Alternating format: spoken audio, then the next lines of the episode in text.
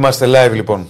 Γεια σας, γεια σας. Καλημέρα, καλημέρα. Με πέτυχαν πάνω στον καφέ, ξέρεις και το, Ναι. τον πήγα πιο εκεί. Ναι. Εδώ είμαστε. Καλημέρα σε όλες και όλους. Ε, σε όλο τον κόσμο που. Θες να το σηκώσεις; Όχι, όχι, έχω κα- άμα σου πω τι. Όχι, σήκωσε το, δεν έχω κανένα πρόβλημα εγώ. Το έχω πατήσει κάτι κατά λάθος. Όχι, κα- σήκωσε το, παιδί μου. Ω, το που αρχίσαμε. Σήκωσε το. Κλείστο, ρε, βρε, κλείστο, το έχω πατήσει κατά λάθος. Σε Κλείστο, παίρνει ρε ένα παιδάκι τηλέφωνο. μου. Ωραία. Καταλαβαίνετε ότι άρχισε η εκπομπή μου τσάτσος. Πανούτσι με αντίπα θέλω να Δεν μιλήσω έχει- στο δεν τηλέφωνο. δεν είναι μπορούσα να το δίπλα. πετύχω που κλείνει. Εντάξει, σημαίνουν αυτά. Και Στέφανα, θες να μιλήσουμε και εμείς στο τηλέφωνο; Ε, ρε, λοιπόν, Τι γίνεται. είμαστε εδώ, θα πάμε για το επόμενο δίωρο.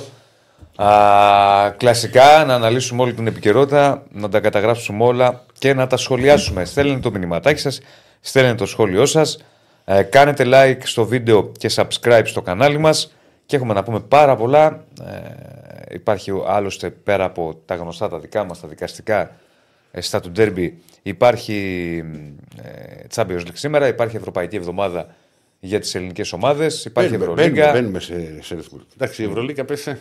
Έστω λίγο. Ναι, το λέω για την εβδομάδα αυτή, γιατί χθες ασχοληθήκαμε πάρα πολύ με το λογικότητα του ντέρμπι. Εντάξει, θα πούμε και σήμερα πράγματα, αλλά θα έχουμε και άλλα να, να αναλύσουμε. Ήδη βλέπω πολύ αρκετός ο κόσμο μαζεύεται και αρκετά μηνύματα. Ε, μην τζακώνεστε μόνο. Μην μαλώνετε που λέει, θυμάσαι που λέγανε παλιά, μην μαλώνετε για τα ποδόσφαιρα. Τρώει ο κύριος Στέφανος, ναι. Δεν στο- Έχει, τρο... έχει τρομερό αυτή. Στο λέγανε σαν αυτό. Τι πράγμα; Μην μαλώνετε για τα ποδόσφαιρα. Ναι, για τα ποδόσφαιρα. Ναι.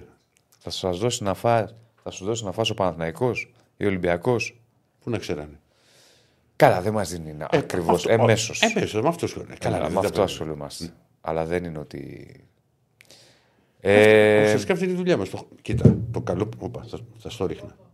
Δεν είμαι σε. καλή δεν δουλειά. έχουμε αρχίσει καλά. Δεν έχουμε τηλέφωνα αρχίσει βαράνε, τηλέφωνα Κυρία πάνε να Θήμα, ρίξει. θα το διαλύσουμε το στούντιο. Πήγα να ρίξω και τα φώτα πριν. Αυτό δεν χωράω.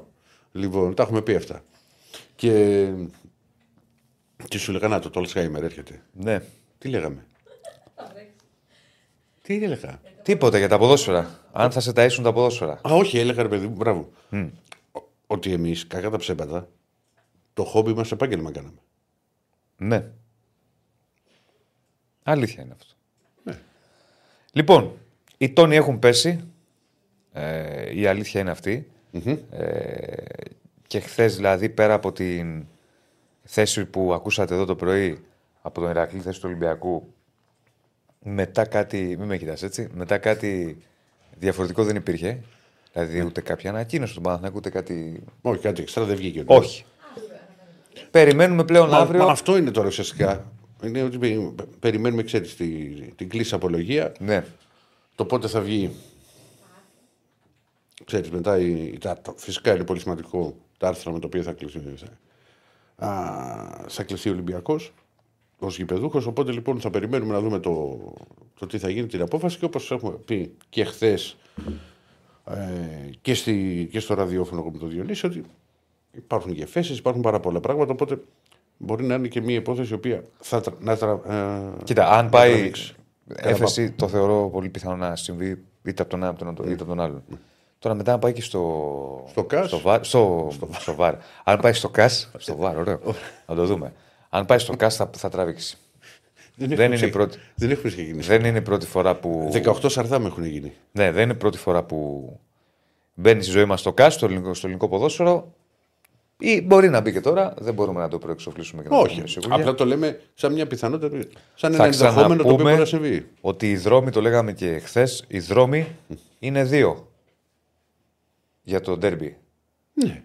Ε, δεν Ο υπάρχει. ένας δρόμος είναι διακοπή, η πετιότητα του γηπεδούχου, τιμωρία στον Ολυμπιακό και το μάτς πάει, κατοκυρω- κα- πάει στον Παναθηναϊκό. Ο άλλος δρόμος είναι Να συνεχίσει το μάτσο. να συνεχιστεί το μάτς από εκεί που διακόπη και να, να δούμε τα υπόλοιπα λεπτά. Και να δούμε ένα ντέρμπι σε δύο δόσεις. Θα δούμε τι θα συμβεί. DJ Δεσίλας στυλ σήμερα. Γιατί DJ. Α, α, επειδή είχα έτσι στο ακουστικό. Το κάνω καμιά φορά. Γιατί καμιά φορά δεν ξέρω, δεν μπορώ και με τα δύο. Με, με, με, με μπουκώνει, ρε παιδί μου. Σε μπουκώνουν τα ακουστικά; Με μπουκώνει εντός αγωγικών. Ναι. Έγκωσα που λέμε. Έγκωσες. Ναι, δεν μπορώ. Στα λέχια τα- να το αυτό; Δεν το έχεις ακούσει το έγκωσα. Ε, όχι, δεν είναι πολύ. Έγκωσα την απέστου, δηλαδή, έλεος. Ε, Έναν καλά, και άλλο εγώ από Παπαδαβού που. Δεν Πες είναι- του κάτι. Ναι, αδερφέ, και... Δεν έχει ακούσει το έγκοσα. Μα ακούμε και, και βλάχος και στην καταγωγή. Άσε τι, είσαι το θέμα που μεγάλωσες. Ποια είναι τα βιώματά σου, δεν είσαι βλάχος. Τι που βγαίνει. Εσύ μεγάλος στην Ερυθρέα. Η Ερυθρά προσφυγική ήταν όταν ήμουν εκεί. Άλλο Ερυθρέα. λέω, άλλο Περιοχή. Άσε το πώς έγινε τώρα. Όχι, μια χαρά είναι. Ναι. Μια χαρά περιοχή είναι. Άλλο λέω. Δεν μεγάλωσες στο. ε, Με την ίδια λογική είσαι και πατρίδα. ε, Που λέει Κεφαλονίτης. Αναστάσης Κεφαλονίτης. Μα είμαι μισός μισός. Έχεις βιώματα κεφαλονίτικα; Λίγα.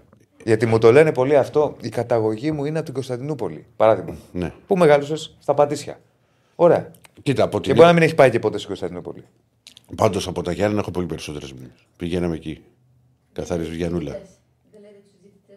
Θα τα πούμε τώρα. Θα τα πούμε. Θα τα πούμε τώρα. Λοιπόν, πάμε να αρχίσουμε. Καταρχάς, έχουμε τους διαιτητές Έλα. για τα ευρωπαϊκά παιχνίδια. Μου λέει ένας φίλος μπορεί να έχω λαβύρινθο. Μπορεί. ε, Μα είπες και χθες ότι το έχεις περάσει. το έχω περάσει, ναι. Το έχω περάσει και πραγματικά είναι τρομερά δύσκολο γιατί έχεις αστάθεια όλη την ώρα. Και το έλεγα και χθες στο ραδιόφωνο σε εκπομπή. Σηκωνόμουν από το κρεβάτι και με το που σηκωνόμουν πήγαινα έτσι. Δηλαδή, αλήθεια σου λέω. Με το που, όχι σηκωνόμουν όρθιος, με το που σηκωνόμουν από το κρεβάτι ήμουν καθιστός, ρε παιδί μου, στο. Πήγαινα έτσι. Όταν Κοίτα. σηκωνόμουν όρθιος, με τίποτα δεν μπορούσα. Λέω τι έγινε. Και ξαφνικά έτσι μια μέρα. Όχι, τι Είναι αυτό. δύσκολο πολύ. Κοίτα, εγώ το μόνο που, που μου παρουσιάζεται και, και έχει και καιρό και ευελπιστώ δηλαδή να μην ξανα. Να μην το ξαναπεράσω γιατί δεν Ναι. αντέχει το πόνο. Ναι. Είναι με την πέτρα στο νεφρό. Δεν υπάρχει αυτό. Ωραία. Θα τα αναλύσουμε κάποια στιγμή αυτά τα ιατρικά, να φέρουμε και ένα, όλα για την υγεία μου. Αλλά Ε, μη σου τύχει. Δεν είσαι- Δεν Διαιτητές. υπάρχει αυτός ο πόνος. Μου το, έχεις, α- το, το ξέρω, το λες και για τον κόσμο. Δεν εγώ, υπάρχει. Εγώ τα ξέρω ότι έχεις περάσει γιατί πλέον σε ξέρω απ' έξω ένα κατωτά. Πινέιρο όρισε η UEFA στο παιχνίδι του Παναθηναϊκού με τη Ρεν. Ο Ζωάν Πινέιρο, γνωστός είναι. την 5η 10 η ώρα θυμίζω το παιχνίδι στο Λεωφόρο. Βοηθή του οι Πορτογάλοι Μπρούνο Ζεσούς Λουτσιάνο Μάια. Τέταρτος ο Φάμπιο Βερίσιμος. Στο βαρ ο κύριος Λουίς Γκοντίνιο με ασίσταν βαρ τον Αντρέ Ναρκίσο. Ε, είχε διευθύνει ένα Ολυμπιακός Παναθηναϊκός 0-0 25 Φλεβάρι του 23 πέρυσι. Την ιστο... Με τον Ελαραμπή. Το 0-0 είναι. Με το Η- Ελαραμπή το η, offside. η, καλύτερη, η καλύτερη εμφάνιση του. Αυτό δεν είναι. Η καλύτερη εμφάνιση του Ολυμπιακού. Ε, θεωρώ εγώ. Μαζί με το μάτσο με τον Πάοκ. Περσινή. Ναι. Ήταν στο περσινό 0-0. Πώς γλίτωσες εκεί. Άριστη διαιτησία του έχω να πω. ε, άριστη ήταν, ρε φίλε. και οι βαρίστες όλοι τα πήγαν εξαιρετικά. Ναι. ε, γιατί γελάς; Τίποτα, ρε, προχώρα τώρα. Επίσης ήταν στο Ολυμπιακός Νεύτσκι 1-0 το 21. Απόλλων Μίνι Σάεκ 2-2. Επίσης το 21 Δυναμό Ζάγκρεπ ΑΕΚ 1-2 πρόσφατα. Και ήταν και το 21 σε ένα Πάοκ ε, Σλόβαν Μπρατισλάβας 1-1. Πινέιρο λοιπόν γνωστός μας στο Παναθηναϊκός Ρεν την Πέμπτη ε, στο Απόστολος Νικολαίδη. Στον Ολυμπιακό Ναι. έχει βγει ένας διαιτητής τον οποίο ο Ολυμπιακός δεν έχει κερδίσει. Ο Λετωνός, ο Τρεϊμάνης. Θυμίζω 8, 8 παρατέταρτο το παιχνίδι. Και ο Τρεϊμάνης γνωστός μας. Ναι, ε, λοιπόν, έχει βοηθού το, το Γκουντερμάνης. Ωραίο είναι αυτό. Τρεϊμάνης Γκουντερμάνης. Τώρα, άντε τώρα να προφέρω τον άλλον. Ναι. Σπαζιονίκοβα. Νίκοβς. Πώς; Σπαζιονίκοβς. Σπαζιονίκο. Μάλιστα. Πάλι καλά Από που δεν πού είναι. είναι ο κύριος Σπαζιονίκο. Ε, αυτό είναι. Πάλι καλά που δεν είναι αυτό να, το, να ήταν παίχτη. Ε, να τον λες αυτό συνέχεια. Όχι, να ήταν πρώτος διαιτή και να θες να το βρεις και να μην μπορείς να, κάνεις, να βγάλεις άκρη. Στο Σπα- σύνθημα. Σπαριονίκοβ. Λοιπόν, Ρε Σπαζιονίκοφ. ο τέταρτος είναι ο γκολουμπεφ Στο βάρ, εντάξει, ο Ολλανδός ο γνωστός ο Ρούπερντι με το λετωνό Ράτνιεξ. Μα Ράτνιεξ, αυτά είναι ονόματα. Λοιπόν, ήταν στο 1-1 το 20 σε εξα- για την εξαβολή πρώτη αγωνιστική στο παιχνίδι με την ΑΕΚ που είχε ε, στο, στο ΑΚΑ. 1-1 στο πρώτο ημιτελικό του κυπέλου με τον Μπάστα Γιάννενα. Είχα πάει τότε. Και στην εντός έδραση ήταν το 22 από το. Πέρυσι από τον Πάοκ το 1-2 για την 8η αγωνιστική τη Super League. Επίσης έχει Σφυρίξα Ετχόβεν Πάοκ 3-2. Πάοκ Παναθηναϊκός 2-1. Πέρυσι. Χάρτς Πάοκ 1-2. Πέρυσι 2-1. Το 22. Προ... Ναι, ναι, εντάξει. Τι... Κατάλαβα. Ναι. Λοιπόν, ε, το θυμάσαι; Και, ε, πέ- θύμισε μου μήνα για να προσπαθώ Ε, να δεν έχει θυμηθώ. ομίνα. Πάω Παναθηναϊκός, Πάοκ δι- Πάοκ Παναθηναϊκός 2-1. Είδες τι γίνεται; Ε, Αρχίσω τώρα τα, που, τα, που με λες θείο και γραφικό. Που έχει τόσα πολλά μάτια που πλέον έχουμε αρχίσει και τα ξεχνάμε. Ναι. Φλεβάρι. Φλεβάρι το 22. Ναι. Σε βοηθάει το 4 Φεβρουαρίου, τίποτα. Προσπαθώ να θυμηθώ πώς είχε βάλει γκολ ο Παναθηναϊκός, γιατί ήμουν στην Τούμπα Ναι. και προσπαθώ να θυμηθώ ποιο μάτσο ήταν. Τέλος πάντων, πάμε, πάμε, συνεχίζουμε. Άι Κάρις 0-0. Έχει παίξει Παναθηναϊκός Σέλτα 0-2 το 16 Ναι, και Απόλλωνα Εσμύρης Λαμία 0-0. Α, το είναι 22. παλιός αυτός. Έχει, έχει, έχει. εδώ, ε, Μέχρι Ναι. και ελληνικά ξέρει. Ναι. Λοιπόν, να πούμε και τους... Ε... Να πούμε, ναι, τους έχεις και τους άλλους. Άσε, τους έχω εγώ. Α, στους λοιπόν, έχεις οι εσένα. άλλοι διαιτητές είναι ο Πολωνός Ντάνιελ Στεφάνσκι στο παιχνίδι της ΑΕΚ με τη Μαρσέη στη Μασαλία. Βοηθεί τους συμπατριώτες του Νταβίτ Γκόλης Μίχαλ, ο Μπούκοβιτ τέταρτος, ο Σίλβερστακ, ο, ο, ο Κβιατκόφσκι Πολωνός με τον Ολλανδό Πολ Φαν Μπούκελ στο VAR. Δεν είναι η... Είχε οριστεί. ε, Δεν, δεν είναι η, η γνωστή Πολωνή; όχι, Α, όχι. Η μεθυσμένη λες. ναι, ναι. Μεθυσμένη. Εντός εισαγωγικών, ναι. Ναι, ναι. Είχε οριστεί στο ΑΕΚ ΠΑΟΚ στην OPAP Arena τον Οκτώβριο. Είχε νικήσει ΑΕΚ 2-0. Είχε- Ήταν σε Ολυμπιακό Μακάμπι Χάιφα. Ήταν διαιτητής Ολυμπιακό Μακάμπι Χάιφα στα προγραμματικά του Champions League. Και είχε παίξει και το 20 ε, παιχνίδι του Πάοκ με την Αιτχόβεν στο Europa. Και έχουμε για Αμπερντίν Πάοκ τον Αυστριακό Σεμπάστιαν Γκί Χάμερ στο κόφερε 35 χρονών, φίλε. Συμπατριώτες του Ρόναλντ Ρίεντερ βοηθή και Σαντίνος Ρέινερ, τέταρτος ο Altman, Βάλτερ Άτμαν, στο βάρο ο κύριος Άλαν Κίας, Άλαν Κίας, στο ασίστα- και ασίστα βάρο Γιώζεφ Σπούρνη. Ήταν 17 Αυγούστου, βλέπω εδώ στον αποκλεισμό του Άρε Δυναμό και έβγαλε στα πέναλτι. Μέχρι, ε, μέχρι εκεί. Τίποτα άλλο. Όταν παίζαμε εμείς με την Γκένγκ έξω. Το Παλάσιος στο 6, το 0-1 λέει. Το στείλανε. Α, ναι. Μπράβο, μπράβο. Παλάσιος με σουτ. Πρέ- Μπράβο, ήταν και κλεισμένο το παιχνίδι αυτό. Ήταν και κλεισμένο, είχε τιμωρία ο Πάουκ, γι' αυτό δεν μου έχει μείνει πάρα πολύ. Παλάσιος, ναι, το θυμάμαι το 0-1 και το γύρισε ο Πάουκ. Νομίζω στο τέλος τον γκολ το είχε βάλει ο Σάστρε. Ε, με, με ένα σουτ, κάτι τέτοιο. Λοιπόν, συνεχίζουμε. Αυτοί είναι οι διαιτητές. Πάμε να πιάσουμε σιγά σιγά τα ρεπορτάζ. Πάμε, ξεκίνησε. Ε, Ολυμπιακός, πάμε με Ολυμπιακό. Ρίχτω εκεί, Στέφανε.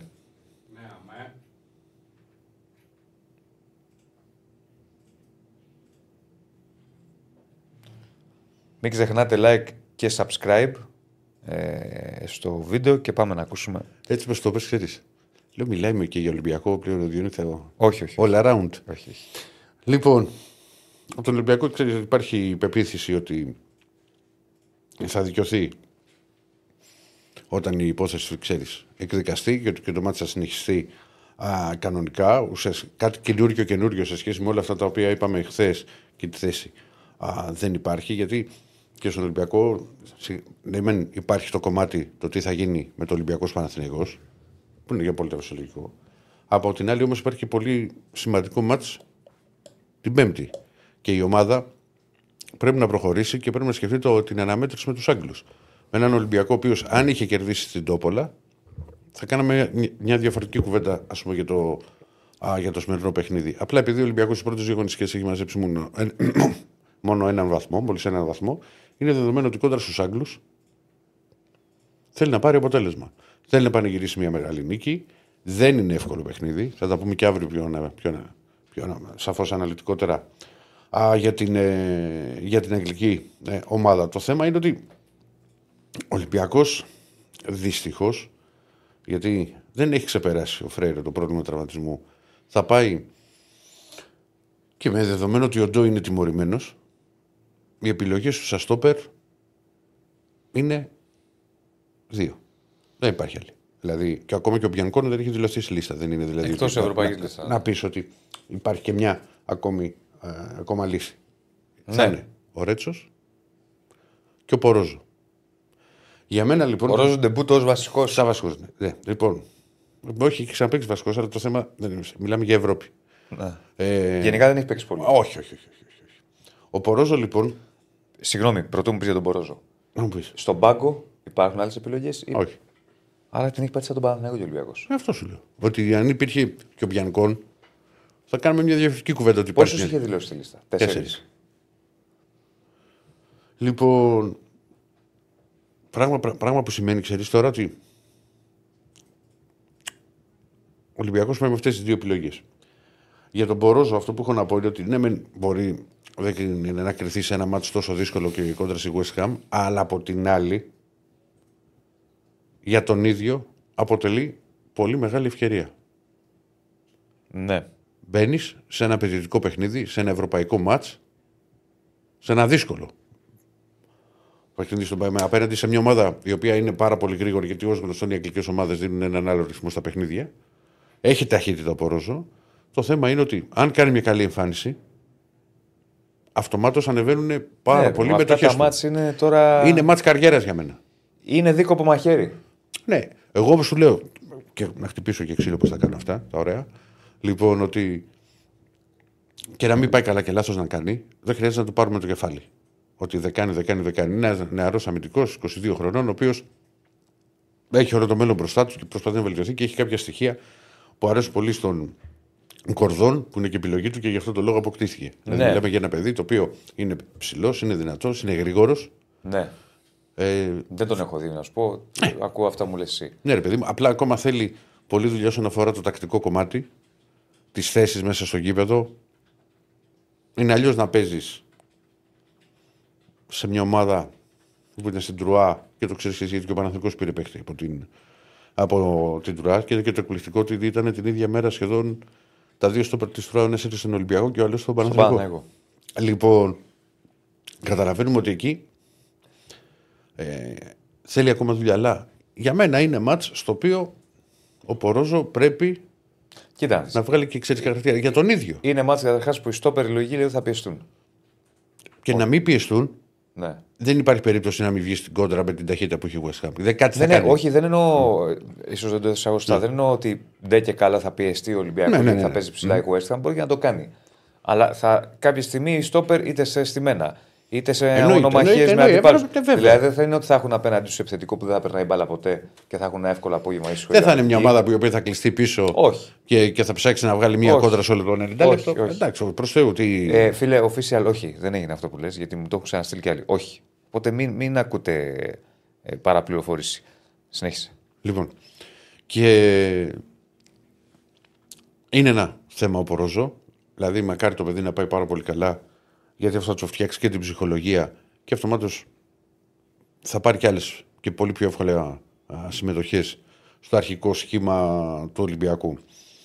Το, μπορεί τα νέα για το Φρέιρε να είναι άσχημα, αλλά τα νέα για τον, ε, Α, για τον Έσε είναι θετικά. Δηλαδή έχει προ, προπονήθηκε κανονικά. Ο Έσε που για μένα, γιατί έχουμε συζητήσει πολύ λίγο το, το κομμάτι, το αγωνιστικό κομμάτι του, του ντέρμπι. Τι μπορεί να θέλει ο Γιώργος ο Τιμένος 12,5 ώρα. Λοιπόν, έχω, ε, ο Έσε λοιπόν έλειψε πάρα πολύ από το παιχνίδι με τον Παναθηναϊκό. Τα τρεξίματά του, τον τρόπο με τον οποίο ε, αγωνίζεται, είναι ένας παίκτης ο οποίος αποτελεί για τις πολύ καλές μεταγραφές που έχει κάνει ο Ολυμπιακός τη φετινή σεζόν και με το, και με το Καλιμπέρα πήρε θέση βασικού. Ναι. Ε, το έχει αποδείξει σε όλα τα παιχνίδια που παίζει ότι είναι από του. Τι έγινε κύριε Στέφανε; Έχουμε κάτι να δείξουμε για ΕΣΕ. Το ξέρω. Θα το δείξουμε, θα το δείξουμε. Πάμε, πάμε. Το ξέρω κύριε Στέφανε. Τι- Είμαστε επαγγελματίες. Μπορεί να έχει Ρίχτω πάρει όποτε την- θες όσο μιλάει για τον Έσε, ρίχτω. Όχι, δεν να μην το ρίξεις τώρα. Μην το ρίξεις. Ό,τι θέλει ο Ηρακλής. Λοιπόν, και είναι ένας παίκτης ο οποίος δεν είναι μόνο που είναι πάρα πολύ καλός στο ανασταλτικό κομμάτι. ναι. Η μπάλα περνάει πάρα πολύ από τα πόδια του. Και δεν είναι ότι δεν πατάει και από τη μέση και μπροστά. Και τώρα δείχνω κύριε Στέφανε. Είναι ο βασικός χάφτο.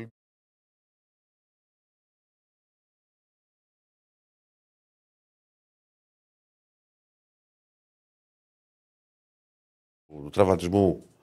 Τι μου κάνεις, κύριε Στέφανε; Μισό, μισό. Ξαναβάλ το, ξαναβάλ το. Ήταν που αμέσως. Εντάξει, εντάξει, δεν πειράζει. Έτυχε. Ξαναβάλ το. Λοιπόν, εδώ είναι από το μάτς με την Πάνς Κατόπολα, το τελευταίο παιχνίδι στο οποίο έπαιξε ο, ο Σαντιακό Εσέ.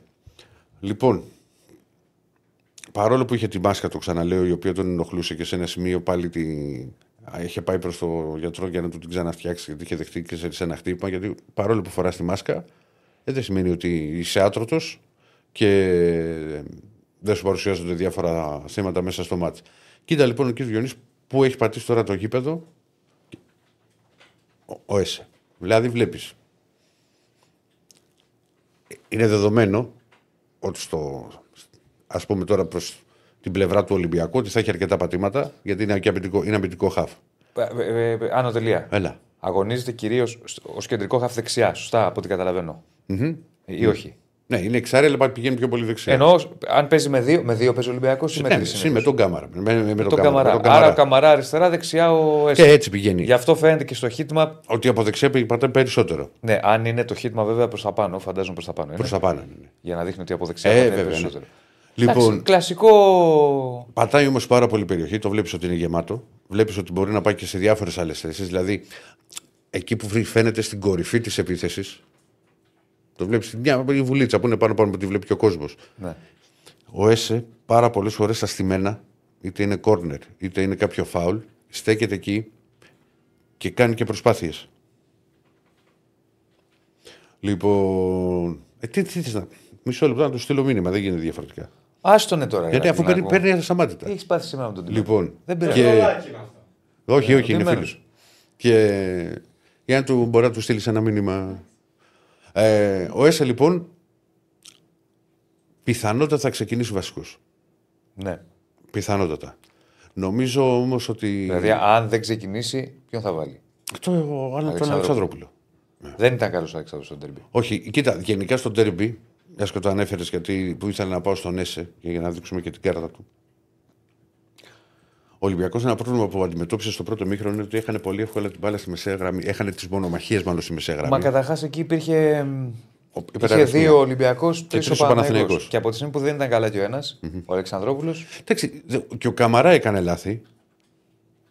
Και, ο, Κα- και ο Καμαρά έκανε Ε, λάθη. εντάξει. Αλλά εντάξει, ο Καμαρά είναι και ο παίκτης ο οποίος ισοφάρισε, έκανε το κλέψιμο και, α, και πολύ ωραίο το, το πλασέ. Στο, στο, στο σου του Τσέριν, στην πρώτη φάση του Παναθηναϊκού, ο Του βγάζει Αλεξανδρόπουλο πως γλιστράει.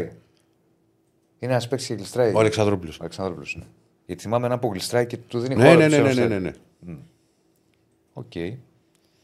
Εντάξει, κοίτα, ο Έσε τον έχεις δει πολύ περισσότερο. Ο φίλο είναι πάρα πολύ Κακά καλός τα παίκτης. ψέματα είναι Πάρα πολύ καλός. Ναι, ένας σκάφ που δε, όταν λείπει από τον Ολυμπιακό, από ό,τι φαίνεται, είναι θέμα. Εκτός και αν ανέβει ο Αλεξανδρόπουλο αύριο μεθαύριο, θα το, δεν μπορώ να το ξέρω αυτό. Μα Στην και παρούσα φάση δείχνει ότι είναι ένας ποδοσφαιριστής που όταν θα λείψει από τον Ολυμπιακό, ο Ολυμπιακός στη μεσαία του γραμμή θα έχει πρόβλημα. Αυτό καταλαβαίνω εγώ. Ξέρεις, υπάρχουν τέτοιοι παίκτες στις ομάδες. Δηλαδή, θυμάσαι που ε, λέγαμε περισσότερο ξέρω εγώ, στην ΑΕΚ ότι ο Γκαρσία όταν λείπει από την ΑΕΚ είναι άλλη ομάδα. Ναι. Εντάξει, σε μεγαλύτερο βαθμό Εντάξει, Γκαρσία. ναι, γίνει και άλλη θέση. Είναι και... Απλά και... τώρα, Και όμως εγώ θεωρώ. αν δεν ανέβει ο Αλεξανδρόπουλος, έτσι το βλέπω Ο εγώ. Αλεξανδρό, Δηλαδή, ο Αλεξανδρόπουλος έχει πάρα πολύ καλά στοιχεία. Εσύ το ξέρεις και περισσότερο γιατί Εγώ τον το έχεις ζήσει ξέρω. και από πιτσυρικά. Θέλει Και- πράγματα και από ακόμα να βάλει. Την ομάδα, Βέβαιω. Έχει όμως ένα πολύ καλό Αλεξανδρόπουλο. Μπορεί να κατεβάσει την μπάλα. Δηλαδή να διασχίσει το γήπεδο με την μπάλα στα πόδια. αυτό το κάνει. Στην τελική απόφαση πάσχει και αυτό Το πρέπει έχει- να το. Το έχει, το έχει αυτό. Το... πρά- Και το έκανε και στον τέρμι σε ένα σημείο που πήρε την μπάλα από ναι, αριστερά. αλλά μετά την έχασε. Το, το βλέπεις δηλαδή. Κατάλαβες. Αυτό το κάνει. Αυτή η κίνησή του, αν βελτιώσει μετά την τελική Άκουσε με απόφαση. μένα για τον Αλεξανδρόπουλο που τον έχω Τον έχεις από την ομάδα σπουδάσει ναι. εντός Ναι. εισαγωγικών. Το κάνει πολύ καλά αυτό. Πρέπει όμως, ενώ κάνει αυτή την κάθετη κίνηση με την μπάλα, να βελτιώσει την ε, τελική του απόφαση. Για παράδειγμα, το θυμάμαι αυτό από τα αριστερά δεν βγήκε μια φορά με την μπάλα. Ναι. Δεν είχε σωστή τελική απόφαση. Αυτό πρέπει να διορθώσει και κάποια λίγο τις μεταβιβάσεις του. Γιατί καμιά φορά με τις μεταβιβάσεις του κάνει εύκολα λάθη στη μεσαία γραμμή. Αυτά. Έχει τρομερά στοιχεία. Εμένα από μικρός όταν τον έβλεπα, όταν ήταν πιο μικρός ενώ ο Αλεξάνδρου που μου άρεσαν, δεν αλλάζω άποψη. Τρομερά στοιχεία. Πρέπει όμως να κάνει. Εντάξει. Πρέ, πρέπει και σιγά Καλά, σιγά. Δεν, τον, δεν τον έχω πάρει τα χρόνια τον Αλεξάνδρο. Όχι, αλλά σιγά σε πόσο είναι τώρα; 21-22. Πόσο είναι, για να μην γρηγορήσω, 21-22. Κωνσταντίνα μου. Πρέπει, είναι τώρα στο, στο μετέχμιο που πρέπει να κάνει το κλικ. Δεν διαφωνώ. Αλλά... Ναι, 21-22. Είναι εδώ που πρέπει να κάνει το κλικ. Δεν τον έχουν πάρει τα χρόνια, φυσικά. Εννοείται.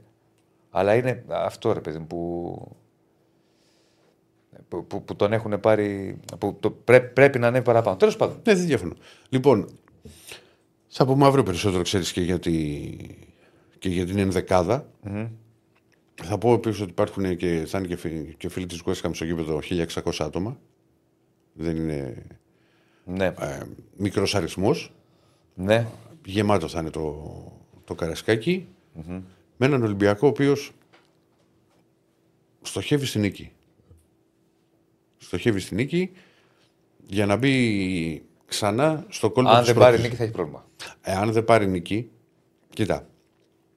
Αν το μάτς έρθει. ε, με, με την εντός έδρας είτε από τη Φράιμπουργκ και το χ τοπολα αυτή τη στιγμή μπορεί κάποιος να πει ότι ο ρεαλιστικός στόχος μπορεί να είναι η τρίτη θέση για να συνεχίσει ο Ολυμπιακός ο Κόνφερε και να αποκλείσει τους Σέρβους. Ναι.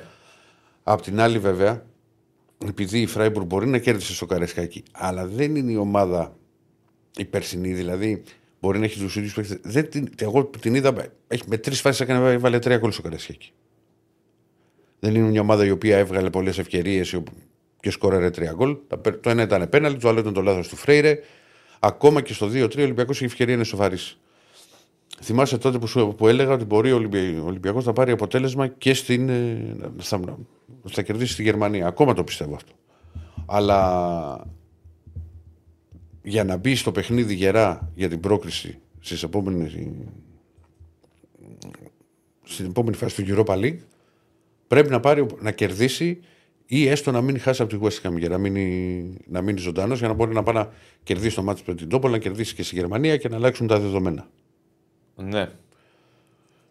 Θα τα δούμε. Θα τα δούμε, θα τα δούμε. Κάτι άλλο από Ολυμπιακό; Κάτι άλλο, όχι. Okay. Δεν έχει βγει και κάτι, αλλιώς θα το, θα το έλεγα. Ωραία. Οπότε, αν βγει κάτι εδώ μέσα στην ημέρα θα τα πούμε.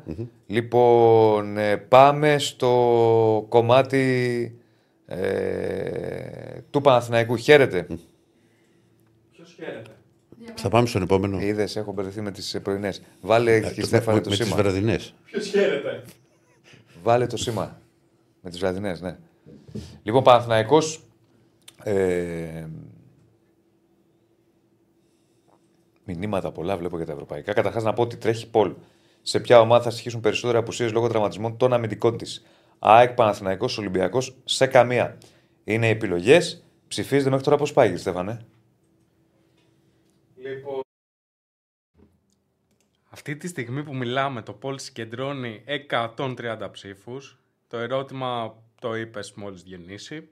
Οπότε, οι φίλοι που έχουν απαντήσει εκτιμούν ότι θα στοιχήσει κατά 34% περισσότερο στον Παναθηναϊκό. Ντέρμπι πραγματοποιείται αυτή τη στιγμή βέβαια. Ε, σώμα με σώμα με 35% Ολυμπιακός. 25% η ΑΕΚ και σε καμία ομάδα απαντάει μόλις το 7%. Μάλιστα. Λοιπόν, πάμε στον Παναθηναϊκό που πέρα από το κομμάτι. Να πω την καλησπέρα μου στον Καλέτη, όχι. Δεν, να μην έχει. Ναι, Γλυκό που μου στέλνει. ναι, θα έχει και γλυκό. ναι. Ε, Οκ, θα τα συζητήσουμε αυτά μετά. Πάμε στον Παναθηναϊκό λοιπόν, όπου ε, οκ, για το θέμα το δικαστικό και το τι θα γίνει, περιμένουμε. Περιμένουμε να δούμε τι θα γίνει στην Τετάρτη στην κλήση ε, που θα γίνουν αύριο, δηλαδή κλήση απολογία. Και από εκεί και πέρα ο Παναθηναϊκός μελετάει τις κινήσεις του, πώς θα το πάει δικαστικά και πώς θα ε, κινηθεί σε αυτή την περιπτωση Ε, πλην του αγωνιστικού, χθες είχαμε αυτό που περιμέναμε. Είχαμε την ανανέωση του Αλμπέρτο Μπρινιόλη, του, του Γιούρι Λοντίγκιν. Μετά θα πάμε στον Αλμπέρτο Μπρινιόλη. Διονύση. Ακούστε λίγο, μην μη βιάζεστε. Μην βιάζεστε. Μην όχι, βιάζεστε. όχι, όχι. Μην- Έχω- όχι, έχω- όχι, μην βιάζεστε, μην βιάζεστε. Γιατί αμέσως και οι άλλοι να. Άστα κινητά τα κινητά, έχω εδώ τις σημειώσεις μου. Και εγώ αυτό Ήθελα δεν να έχω. πω λοιπόν ότι έκανε το Λοντίγκιν και ο επόμενος θα είναι ο Μπρινιόλη. Ανανέωσε Ναι. λοιπόν ο Λοντίγκιν μέχρι το 26. Ο επόμενος θα είναι ο Αλμπέρτο Μπρινιόλη. Έχουν γίνει ήδη συζητήσεις με τον Ιταλό. Ε, όλα δείχνουν ότι θα υπογράψει και αυτός πολύ σύντομα. Δηλαδή δεν θεωρώ ότι. Να κρατήσει και τους δύο. Ναι, δεν θεωρώ ότι θα χαλάσει. Ε, ε, τρομερά δύσκολο να, να έχουμε κάποια ανατροπή εκεί με βάση τα δεδομένα τα τωρινά. Άρα, Μπρινιόλι μέχρι το 26 ανανέωσε χθες. Ε, α, Λοντίκι μέχρι το 26 ανανέωσε, ανανέωσε χθες. Μπρινιόλι ο επόμενος. Τι έχω πάει σήμερα με τον Μπρινιόλι και τον Λοντίκι. Ο οποίος αναμένεται να ανανεώσει με τον ε, Παναθηναϊκό. Πάμε λίγο να δούμε γιατί έχουμε κάνει ένα συγκριτικό και θα εξηγήσω το λόγο. Για ρίχτω κύριε Στέφανε. Λοιπόν, Έλα. Φυσικά έχει παίξει. Εδώ είναι στα- στο πρωτάθλημα, έτσι. Τα παιχνίδια. Έχει παίξει πολύ περισσότερο ο Μπρινιόλη, λογικό είναι. Mm. Τροματοφύλακα δεν μπορεί να κάνεις εύκολα ερωτήσει. Συγγνώμη που σε διακόπτω, αλλά είχες πει νομίζω. Νομίζω και εδώ το, είχε- εδώ το, είχα- το, το είχες αναφέρει. Ότι είχε κάνει μια συζήτηση ολοκλήρη με το, με τον Γιωβάνοβιτς για τον χρόνο ότι θα ήθελε να πάει κάπου να παίζει. Το καλοκαίρι είχε κάνει μια συζήτηση ότι ήθελε κάπου να πάει να παίζει. Ο, ο Γιωβάνος του είπε ότι εγώ σε θέλω εδώ και θα σου δίνω κάποια μάτς να, να παίζεις. Έχει γίνει αυτό, γι' αυτό το βάζω εδώ. Είναι πρωτάθλημα. Ο Γιώργο Λοντίγκιν έχει παίξει σε δύο μάτς πρωταθλήματος. Θα παίξει και σε άλλα. Γιατί ο σκοπός του Γιωβάνοβιτς είναι επειδή γνωρίζω ότι είναι δύο πολύ καλύτερα νοδοφύλακε. Εντάξει, ο Μπρινιόλη είναι πρώτος στην ιεραρχία. Κατά τη γνώμη μου είναι ο καλύτερος στην Ελλάδα. Το έχω, το έχω ξαναπεί αυτό, αυτό θεωρώ εγώ. Απ' την άλλη, ο Λοντίνγκ είναι ένας πολύ καλός τερματοφύλακα. Ε, και θα, θα συνεχίσει να παίρνει και αυτός λεπτά συμμετοχή. Όντας δεύτερος στην ιεραρχία, θα παίρνει. Έχει παίξει δύο μάτς, έξω ο Μπρινιόλη και βλέπουμε κάποια στατιστικά στοιχεία τα οποία δεν μπορούν να είναι και ακριβώς ε, να αντιπροσωπεύουν ε, πώς το λένε, ακριβώς την εικόνα γιατί είναι τέσσερα μάτς παραπάνω. Οπότε είναι λογικό και ο Μπρινιόλη να έχει περισσότερα. Ε, η στατιστική να είναι περισσότερο υψηλή. Η ακρίβεια στι πάσες είναι υπέρ του Λοντίνγκη γιατί έχει κάνει λιγότερες. Ε, λογικό. Άρα είναι λογικό. Απλά το βάλαμε αυτό για να δείξουμε ότι έτσι θα είναι η χρονια Δηλαδή θα έχουμε τον ε, ε, Μπρινιόλη, ο οποίος ήταν ο πρώτος ε, τραυματοφύλακας στον Παναθηναϊκό, πρώτος στην ιεραρχία, και θα έχουμε τον Λοντίνκιν, ο οποίος θα είναι ο δεύτερος ε, που θα προχωράει ε, και θα παίρνει κάποια παιχνίδια με την ε, πράσινη φανέλα. Ε, από εκεί και πέρα, ξαναλέω, ο ένας ανανέωσε, ο δεύτερος ε, είναι να ανανεώσει. Επίσης, επίσης, ε, πρέπει να σας πω ότι μιλάμε για έναν τραυματοφύλακα ο οποίος είναι άψογος επαγγελματίας. Δηλαδή η προπόνηση που κάνει ο, ο Λοντίκιν, ο Μπρινιόλ δεν την κάνει. Στην προπόνηση είναι εντυπωσιακός. Δηλαδή θα σκιστεί ρε παιδί μου στην προπόνηση, να το πω ετσι απλά και λαϊκά. Θα, θα το πάει μέχρι τέλου. Θα, θα κάτσει στην προπόνηση μετά την προπόνηση να κάνει εξτρά πρόγραμμα, να, να κάτσει και με νέα παιδιά, να δουλέψει σε έντρες, εξόδους κτλ. Είναι απίθανο στην προπόνηση. Ο Μπρινιόλ δεν είναι τόσο σκύλος, να το πω έτσι, στην προπόνηση. Ε, αλλά εντάξει, είναι ένας θεματοφύλακα ο οποίος. Όχι, έχει, έχει, ποιότητα. έχει ποιότητα. Γενικώς είναι ένα πολύ καλό δίδυμο. Και έχει βοηθήσει τον Παναθηνικό. Ναι, ρε, εσύ, δεν τη συζητάμε. Γενικώς είναι ένα, πολύτιμο, ένα, ένα πολύ καλό δίδυμο στους τερματοφύλακε. Νομίζω από τα καλύτερα δίδυμα που είχε ο Παναθηναϊκός τα τελευταία πολλά χρόνια. Ο Μπρινιόλη, ο πιο επιδραστικός τερματοφύλακα που είχε ο Παναθηναϊκός τα τελευταία πάρα πολλά χρόνια σίγουρα. Και τώρα δίδυμο έτσι με αυτήν την αξία Μπρινιόλη Λοντίγκιν δεν το βρίσκεις και εύκολα. Κοίτα. Είναι καλύτερα να φυλάξει και δύο. Επειδή πάντα γίνεται, ξέρεις κουβέντα. Όχι, μια χαρά τερματοφύλακες είναι. Ναι, δεν ναι. σου πω κάτι τέτοιο. Ο Ολυμπιακός έχει πάει, ξέρεις, με το δίμηνο το. με Πασχαλάκη, ο οποίος για μένα κάτω από τα δοκάρια είναι ξέρεις, ο τερματοφύλακας, ο οποίος δεν είναι. Δεν, τρο- ειδικά και σήμερα δεν τρώμε τίποτα γκολ. Μπορεί να βγάλει το άπιο. Το Σούπερμαν που λέμε. Και έχει πάει και δεύτερο, έχει μπλέξει και σε ένα project το οποίο το δουλεύει χρόνια πια. Δηλαδή το, το τζολάκι. Έτσι ώστε αυτό το παιδί κάποια στιγμή να γίνει ο βασικός τερματοφύλακας του Ολυμπιακού. Δηλαδή έχει ακουστεί, ξέρεις, μια διαφορετική. Έχει πιτσιρικά δεύτερο. Ο Ολυμπιακός. Νεαρό, δεν είναι πιτσιρικά πια. Λοιπόν, οπότε κάπως έτσι θα πάει ε, η, η κατάσταση με τους τερματοφύλακες στον Παναθηναϊκό. Περιμένουμε τον επόμενο που θα είναι ο Μπρινιόλη. Δεν θα είναι ο μόνος ε, ο οποίος θα ανανεωσει Υπάρχουν και άλλοι ποδοσφαιριστές με τους οποίους ο Παναθηναϊκός θα κάνει συζητήσεις ε, για να ανανεώσει το συμβολό του. Καλά λέει ο Βάτση, κοιτά το κάτι άλλο, το βουνό, μόλις σημασία της λέξης. Εντάξει, ο Βάτση έγραψε μεγάλη ιστορία στον Παναθηναϊκό, τεράστιος ονοφύλακα. Άλλες εποχές έτσι. Ήταν κι αλλιώς θέση τότε.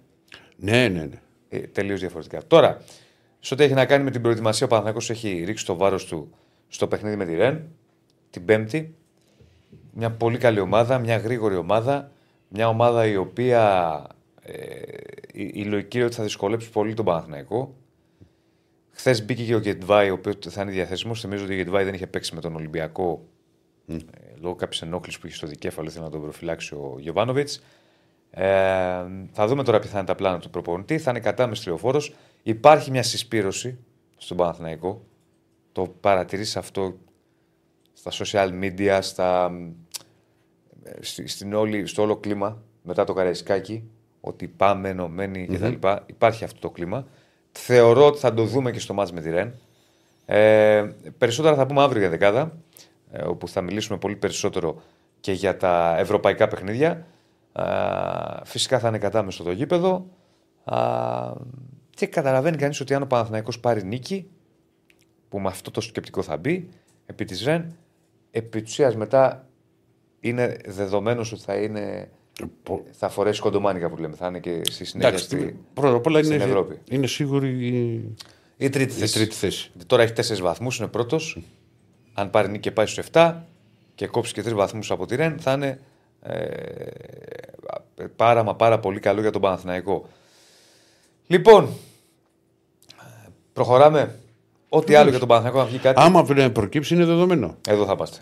Πάμε να προχωρήσουμε. Ναι, θα το δούμε. Τι είναι αυτό που μου στέλνεις τώρα, που μας λέει ο Κισέβανο. Για βγάλε τον, Άκη- τον Άκη, έχουμε. Ναι. Πάμε στον Άκη Έχουμε Γεωργίου. και τον Άκη, ναι. Πάμε, πάμε στον εκεί. Γεια σου, φίλε. Γεια σου, γεια Χαίρεστε. σου, Ροφέ. Τι γίνεται; Πώς είμαστε, καλά, εσύ τι κάνεις, όλα Εσύ. καλά. Εσύ. Α, εδώ, ησυχία. Ετοιμαζόμαστε να μπούμε λίγο σε ευρωπαϊκό mood, να φύγουμε λίγο από, τη, από την κατάσταση αυτή τη, του Σαββατοκύριακου με το πρωτάθλημα. Ε, και σε ένα πολύ σημαντικό παιχνίδι, όπως είναι αυτό της Πέμπτης ε, στο Βελοντρόμ κόντρα στη Μαρσέη και με ιδιαιτερότητες ε, παιχνίδι, γιατί ξέρεις την ΑΕΚ αντιμετωπίζεται λίγο σαν ε, ιστορικό ας πούμε αυτό το μάτς λόγω της σχέσης των οπαδών των δύο ομάδων. Μέχρι και χθες που ήμουνα στη Φιλαδέλφια, πέρασα μια βόλτα έβλεπα κόσμο να πηγαίνει να παίρνει εισιτήρια. Νομίζω ότι η ΑΕΚ παίζει κάπου κοντά, ας πούμε, την Πέμπτη. Μμμ. Θα έχει πάρα πολύ κόσμο μαζί της. Ε, 3.000 εισιτήρια πήρε, τα εξαντλήθηκαν από ό,τι ξέρω και ε, νομίζω ότι θα είναι περισσότερος ο κόσμος της ΑΕΚ στη, που θα πάει στη Μασαλία σε σχέση με τον αριθμό των εισιτηρίων που θα διατεθούν, Μμμ. που- που διατέθηκαν. Ε, πού να ξεκινήσουμε τώρα, να το πάμε λίγο με τους τραυματίες για αρχή. Ναι. Ε, σας είχα πει και χθες ότι ε, ο Μουκουντή και ο Πόνσε αναμενόταν να μπουν από τη χθεσινή προπονήση. Τελικά με το που κλείσαμε τη χθεσινή μας επικοινωνία ε, ήρθε η ενημέρωση από την ΑΕΚ ότι όντως μπήκαν και είναι διαθέσιμοι ε, Ωραία. εν ώψη του μεγάλου αγώνα της Πέμπτης. Ε, σε ό,τι έχει να κάνει με τον Κατσίνοβιτς και τον Καρσία ε, δεν υπάρχει κάποια ε, ξεκάθαρη ενημέρωση. Αυτό Ναι. που μαθαίνω εγώ είναι ότι δεν θα είναι διαθέσιμος ούτε ο ένας ούτε ο άλλος στον αγώνα του Βελοντρόμ και για τον Μπάουκ ε, βλέπουμε. Ε, για τον Αραούχο λίγο ε, δεν ξέρω, νομίζω ότι πρέπει να περιμένουμε σίγουρα και τη σημερινή προπόνηση για να δούμε. Η εικόνα που μου δημιουργήθηκε εμένα στην Τρίπολη, γιατί έγινε αλλαγή στο ημίχρονο Αραούχο και είχε πει ο Αλμέιδα μετά στη συνέντευξη τύπου ότι ένιωσε, κα- ένιωσε κάποιες μικροενοχλήσεις.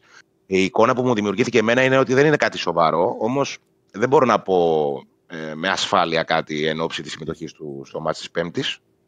Θα το ξέρουμε και αυτό σήμερα και αύριο αν ε, ε, θα είναι στην αποστολή ας πούμε.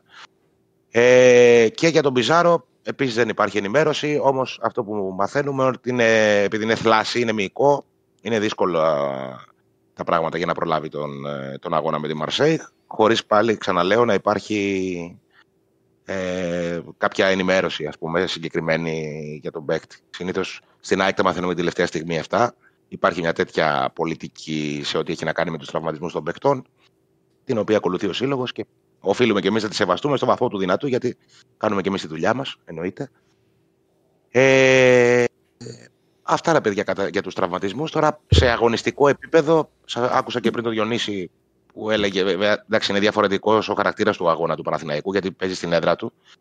Ε, και η ΑΕΚ και ο Παναθηναϊκός έχουν τους ίδιους βαθμούς στην Ευρώπη, από τέσσερις. Έχουν κάνει και οι δύο ένα πολύ καλό ξεκίνημα. Όμως η διαφορά έχει να κάνει με, το, με την έδρα, τουλάχιστον αυτής της αγωνιστικής. Ε, βέβαια. Καταλαβαίνει ο καθένας ότι. Ε, Βέβαια. η Στο ΑΕΚ Velodrome τώρα να πάει να πάρει διπλό. αν- δηλαδή, αν το πάρει η ΑΕΚ το διπλό, θα είναι υπέρβαση. Σίγουρα, σίγουρα, δεν το συζητάμε. Ε, βέβαια, ε, πώς να το πω, ο, ο ρεαλιστικός ας πούμε στόχος της ΑΕΚ είναι να μην χάσει. Κοίτα, κοίτα, εκεί μου. Και, Η, συγγνώμη Ναι. σε διακόπτω για να κάνουμε ξέρεις κουβέντα. Η Μαρσέικ ναι, ναι. δεν είναι ομάδα. Ξέρεις. Έχει τρομερή ποιότητα, έχει παίχτες από το πάνω ταβάνι, αλλά δεν είναι. Ξέρεις, δεν έχει γίνει ομάδα ακόμα. Έχει Δεν παρουσιάσει είναι τρο- δουλεμένη τρο- ομάδα συμπαγής, ας Παρουσιάζει, πούμε, ναι. παρουσιάζει ναι, τρομερέ μεταπτώσεις και μέσα στα παιχνίδια. Είναι χαρακτηριστικό το παράδειγμα. Στο, ας πούμε, τα, τα δύο παιχνίδια με τον Παναθηνικό θα μου πεις ότι ήταν στην αρχή. Στο πρώτο μάτι τηλεφόρο δεν έκανε τίποτα. Τίποτα, Ναι. το έχω δει το μάτι. Στο δεύτερο που έχει, έχει κάνει ένα 45 λεπτό. Φωτιά. Δηλαδή, μιλάμε ότι θάνατος αλεπού, δεν κλειτώνεις ποτέ. Φωτιά, δηλαδή, το ότι ο φωτιά. Παναθηναϊκός άντεξε εκεί και δεν είχε ξεφύγει το σκορ. Καλά, 2-0 ήταν. Ναι, θα... αλλά υπήρχαν ευκαιρίες και για άλλα πράγματα. ναι, ναι. Δεν σου λέω δηλαδή ότι. Δηλαδή, θέλω να σου πω όμως παρόλα αυτά.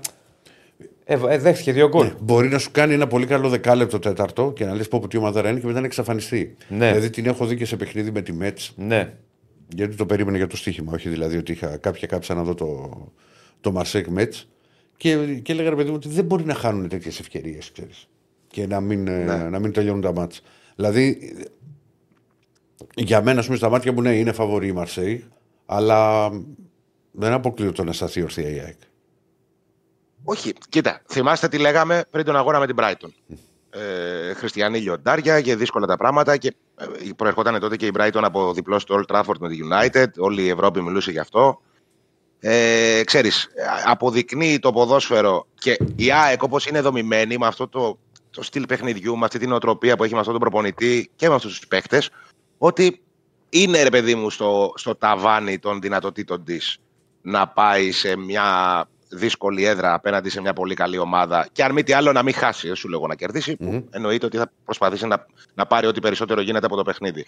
Όμως η αποστολή της είναι σε κάθε περίπ- ε, περίπτωση δύσκολη. Είναι κακό για την ΑΕΚ ότι η Μαρσέη έχασε τον τελευταίο αγώνα στο γαλλικό πρωτάθλημα από την Νης. Σωστό. Δηλαδή, ξέρεις, θα είναι σε μια πιο εγρήγορση Πιο ότι πίεση, ναι, ωραία, ναι. επιτέλους πρέπει να νικήσουμε σε μια πίεση. Είναι θετικό για την ΑΕΚ ότι ε, παρότι θα παίξει σε μια πάρα πολύ δύσκολη έδρα, όπως είναι το Velodrome, που είναι. Διονύση έχεις πάει.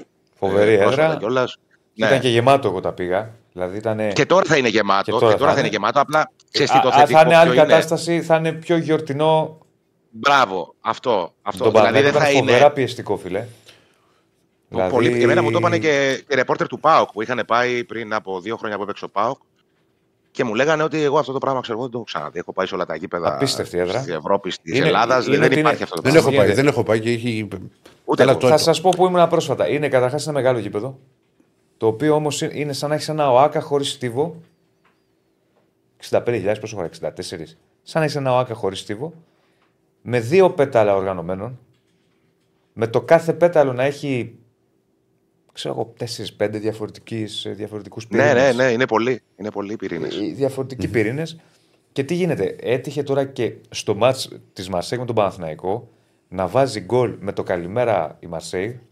Οπότε φούντωσε το γήπεδο, όταν βάζει γκολ με το καλημέρα, χαμός. Και ήταν ένα πρώτο ημίχρονο, εγώ δεν άκουγα το διπλανό μου. Φανταστικό. Επίσης κάνουν αυτοί και απ' έξω, και φαντάζομαι τώρα με την άκρη θα γίνει ακόμη περισσότερο. Πριν το μάτς θυμάμαι είχαν μαζευτεί κάνα δύο ώρο, δύο μισά ώρα απ' έξω, όχι 200 άτομα και 100, χιλιάδες. Και είχαν στήσει ένα πάρτι με ε, συνθήματα, με καπνογόνα, με ένα χαμό, ας πούμε. Τα κάνουν αυτά. Γενικώς, και γενικώς είναι μια πόλη η οποία όταν παίζει Μαρσέγ, αυτό κατάλαβα εγώ, όλη η πόλη ζει για το ματς αυτό. Εγώ θυμάμαι δηλαδή. Ναι, και εκεί- είναι, είναι όλοι Μαρσέιγ, δεν είναι, δηλαδή δεν έχει Μαρσέιγ, οπαδούς. Είναι Μαρσέιγ. πολύ σπάνιο να βρεις οπαδού άλλων ομάδων. δηλαδή εκείνη τη μέρα. Ε, Ειδικά παρή, μπορεί να φορέσεις μια φανέλα παρή άμα θες, εκεί στα, Ναι. στη Μασαλία και να κάνεις μια βόλτα. Εκείνη τη μέρα θυμάμαι, ε, δηλαδή τη μέρα του μάτς, από πολύ νωρίς έβλεπες κόσμο που ήταν με φανέλες Μαρσέη και κυκλοφορούσε έξω στα καφέ, στα ξέρεις, γύρω-γύρω. Αλλά από πολύ νωρίς, όχι όσο πλησιάζαμε στο παιχνίδι. Είναι, ζει, ζει γι' αυτό. Ζει γι' αυτό η πόλη. Ζει γι' αυτό. Ναι, και έχουν και ένα, ξέρεις, ε, μια νοοτροπία που δεν είναι, δεν θυμίζουν Γάλλους. Αυτή. Είναι, αυτό το έχω παρατηρήσει στη Μαρσέιγ και στην Νάπολη στην Ιταλία. Η Νάπολη, ας πούμε, δεν, δεν θυμίζει Ιταλούς. Θυμίζει κάτι άλλο, ξέρεις, πιο Λάτιν, ας πούμε, ταμπεραμέντο. μα- μα Και η ναι, μα Μαρσέιγ είναι- κάτι μα- τέτοιο νομίζω είναι. Καλά, και η, η Νάπολη είναι Νάπολη. Δεν είναι, ας πούμε, να πεις ότι είναι Νάπολη και Μίλαν. Αυτά δεν υπάρχουν. Όχι, ρε, όχι λέω, λέω η κουλτούρα ας πούμε, και του, του κόσμου των οπαδών της ομάδας και αυτά. Δεν θυμίζει Ιταλική ομάδα η Νάπολη. Όπως και η Μαρσέικ δεν έχει.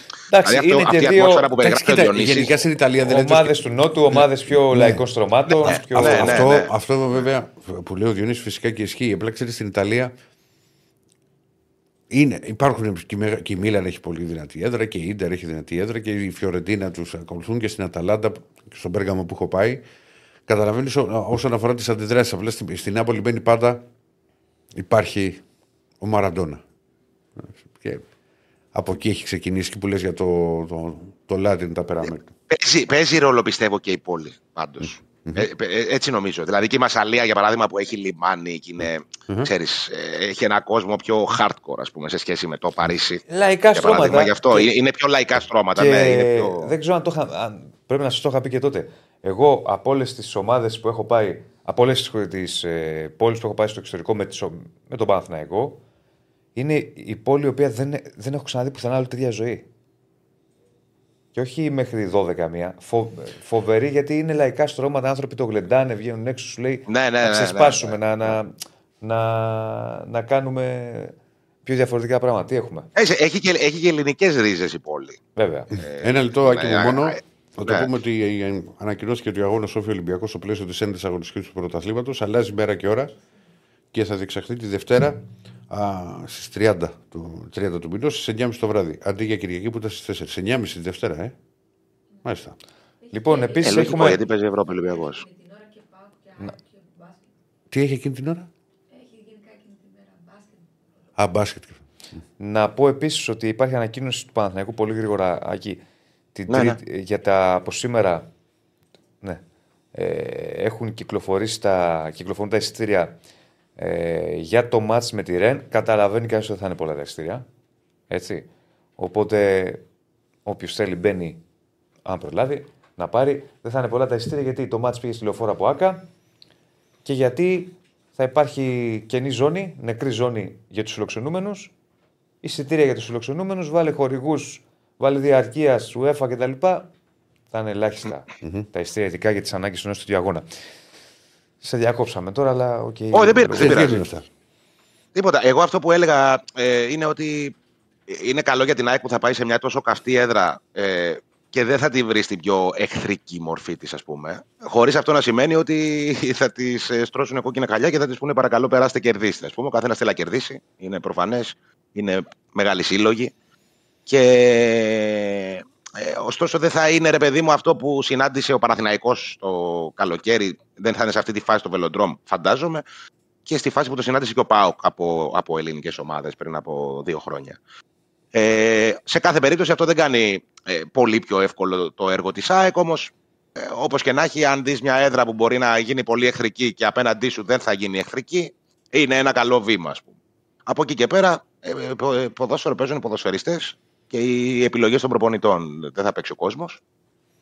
Ε, ωραίο όλο αυτό το κλίμα και ιστορικό, έχει και ιστορικό χαρακτήρα το μάτς λόγω της φιλίας των οργανωμένων οπαδών των δύο ομάδων και είναι ωραίο που είναι δεδομένο ότι στα δύο αυτά παιχνίδια δεν θα έχουμε επεισόδια και στη Φιλαδέλφια και στο Βελοντρόμ. Ε, όμως η ουσία είναι το ποδοσφαιρικό κομμάτι. Ε, για την ώρα, σε επίπεδο εντεκάδας, δεν έχω να σας πω πολλά πράγματα. Θέλω να δω λίγο Ε, λογικό είναι. ε, ναι. τι, τις τελευταίες προπονήσεις. Γιατί σε και μπορεί να κάποιες- μπήκαν και κάποιοι παίχτε, δεν ξέρεις αν θα τους χρησιμοποιήσει από την αρχή. Που είπες. Ε... Ναι, ναι. Ε, ξέρεις τι, και δεν ξέρουμε και σε τι κατάσταση, για παράδειγμα, είναι ο Μουκουντή. Λέει, μπήκε. Ε, είναι 100% έτοιμος ή είναι έτοιμος, ε, ξέρω εγώ, Ναι, απλά ναι, να μπει ναι, στην ναι, ναι, αποστολή; ναι. Είναι ο Πόνσε, για Αυτό, αυτό παράδειγμα. σου λέω. Αυτό σου λέω. Πώς θα πάει με τον Αραούχο, ναι. ναι. Ε, Όπως και να έχει, ε, είπα και πριν ότι ο στόχος της ΑΕΚ είναι αυτός. Να, τουλάχιστον να πάρει ό,τι περισσότερο μπορεί από το παιχνίδι και να, να αποφύγει την ήττα. Γιατί αν αποφύγει την ήττα και από την τρίτη ομάδα που θα συναντήσει στον Όμιλο, μέχρι στιγμής δεν κατάφερα να την κερδίσει ούτε η Brighton ούτε ο Άγιαξ και βαθμολογικά θα είναι ένα μεγάλο ε, ε, αβαντάζ για την ΑΕΚ, α- αλλά και ψυχολογικά. Δηλαδή, ξέρεις, μετά θα μπει σε μια διαδικασία ότι κοίτα, μπορώ να το κάνω, ας πούμε, το έχω. Ε, δεν έχα, ε, με τον Άγιαξ τον κοίταξα στα μάτια, ε, έφτασα μισή τρίχα από το να τα καταφέρω να τον κερδίσω. Με την Brighton πήγα και έκανα το διπλό και με το η Marseille δεν θα έχω χάσει αν δεν χάσει την Πέμπτη στο Βελοντρόμ. Όχι, θα είναι πολύ σημαντικό. Οπότε- Έχεις απόλυτο, έχεις Ναι, απόλυτο δίκιο. πάρα πολύ σημαντικό. Πάρα Απλά πολύ ξέρεις- σημαντικό. Εντάξει, για, για νίκη δεν το συζητάμε ότι για νίκη για μένα κατά 95% η ΑΕΚ ε, είναι περασμένη σε επόμενη φάση, ε, αν όχι του Europa League, του Conference. Έτσι, δηλαδή, Ε, ε, ναι. να φτάσει στους 7 βαθμούς. Μετά πρέπει να κάνει 0 πόντους. Μετά πρέπει να κάνει. Και πάλι δεν ξέρω αν, θα τα, Ναι. αν δεν θα πάρει εισιτήριο. Έστω Πάντως για το με- με Conference, το- θα με- λέω, για την τρίτη θέση. Τώρα μπορεί να μην συμφωνήσετε, αλλά έτσι μου έχει χαθεί στο μυαλό. Με το στυλ που παίζει η ΑΕΚ και με τις ομάδες που, που έχει στον όμιλο, νομίζω ότι τη βολεύουν πολύ περισσότερο τα εκτός έδρα μάτς παρά τα εντός. Γιατί το λες; Κοίτα, Ερακλή, ε, καταλαβαίνω πώς το λέει ο Ηρακλής, γιατί η ΑΕΚ είναι, ξέρεις, δείχνει μια ομάδα, ας πούμε, ρε παιδί μου, να πάει το μάτι στο πάνω κάτω και ό,τι γίνει, ας πούμε. Αυτό, αυτό εννοεί, ξέρω εγώ. Και ότι στο, στο εκτός έδρας, αν πέσει σε πιο χαμηλά μέτρα, μπορεί να είναι πιο. Αυτό δεν εννοείς; Ναι, ναι, ναι. Ωραία, παιδί μου, θα βρει πολύ πιο εύκολα και χώρους η ΑΕΚ εκτός. Όπως το έκανε με την Brighton, ξέρεις που έχει πάει, πήρε το ρεσπό το πάνω κάτω, λόγω μέσα στην Αγγλία. Ναι. Γι' αυτό θυμάστε που λέγαμε ότι εγώ δεν το βλέπω και τόσο. ότι Είναι ο σίγουρος άσος που έλεγαν λόγω των προβλημάτων που είχε η ΑΕΚ στο κέντρο της άμυνας και όλα αυτά. Ε, στο εντός είναι διαφορετικά τα ματς ξέρεις, με τις με, με τις μεγάλες. Πρέπει να προσέξει η ΑΕΚ να μην τις βούνε πολύ. Σίγουρα, σίγουρα όμως δεν υπάρχει κάποια ομάδα από αυτές τις τρεις, από την Brighton, τον Άγιαξ και τη Μαρσέη, που δεν θα βρει ΑΕΚ χώρους μαζί της και στη Φιλαδέλφια. Δηλαδή, θέλω να πω, Ναι. δεν θα έρθει κανείς στη Οκ, Φιλαδέλφια το να παίξει δέχομαι, κλειστά. το δέχομαι αυτό, το Ναι, δέχομαι αυτό. Ναι. ναι. Ε, απλά ε, είναι τα παιχνίδια της ΑΕΚ και με τον τρόπο παιχνιδιού της ΑΕΚ και με το ρίσκο που έχει στο παιχνίδι της ΑΕΚ. Που ο, ο καθένας μπορεί να το δει με τον τρόπο που θέλει. Εγώ λέω ότι αυτός ο τρόπος παιχνιδιού είναι ο πιο, αποδοτικ, ο, απο- ο πιο αποδοτικός στην τελευταία 20 ετία στην ΑΕΚ ε, τρόπος παιχνιδιού και η ταυτότητα που έχει αυτή η ομάδα. Ε, νομίζω ότι είναι πώς θα της πάει το παιχνίδι. Δηλαδή, αν σε ένα παιχνίδι μπει η ΑΕΚ δυνατά και τρομοκρατήσει λίγο τον αντίπαλο του εντός εισαγωγικών και του δείξει ότι πρέπει να με υπολογίζεις, ότι θα πατήσω στην περιοχή σου, ε, τότε το μάτς ε, ενδεχομένως να την πάει. Αν ξεκινήσει τώρα και φάει. Στη... Γιατί δεδομένα η ΑΕΚ είναι μια ομάδα που δίνει χώρου στον αντίπαλο. Παίζει ψηλά συνήθως. Ε, μπορεί κάποιος, να τη- μπορεί ένας αντίπαλος να, να βρει φάση να της κάνει γκολ.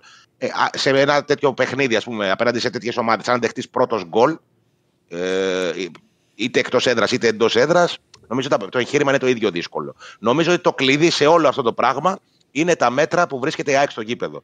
Και στο παιχνίδι με την Brighton, που έπαιξε με το ίδιο στυλ παιχνιδιού. Εδώ δηλαδή συμφωνώ λίγο σε αυτό που λέει ο Ηρακλής, γιατί για παράδειγμα στην Αγγλία έπαιξε η ΑΕΚ με το ίδιο στυλ παιχνιδιού, αλλά σε λίγο πιο χαμηλά μέτρα, δεν πίεσε τόσο ψηλά. Μμμ. Αποδείχτηκε ότι βόλεψε.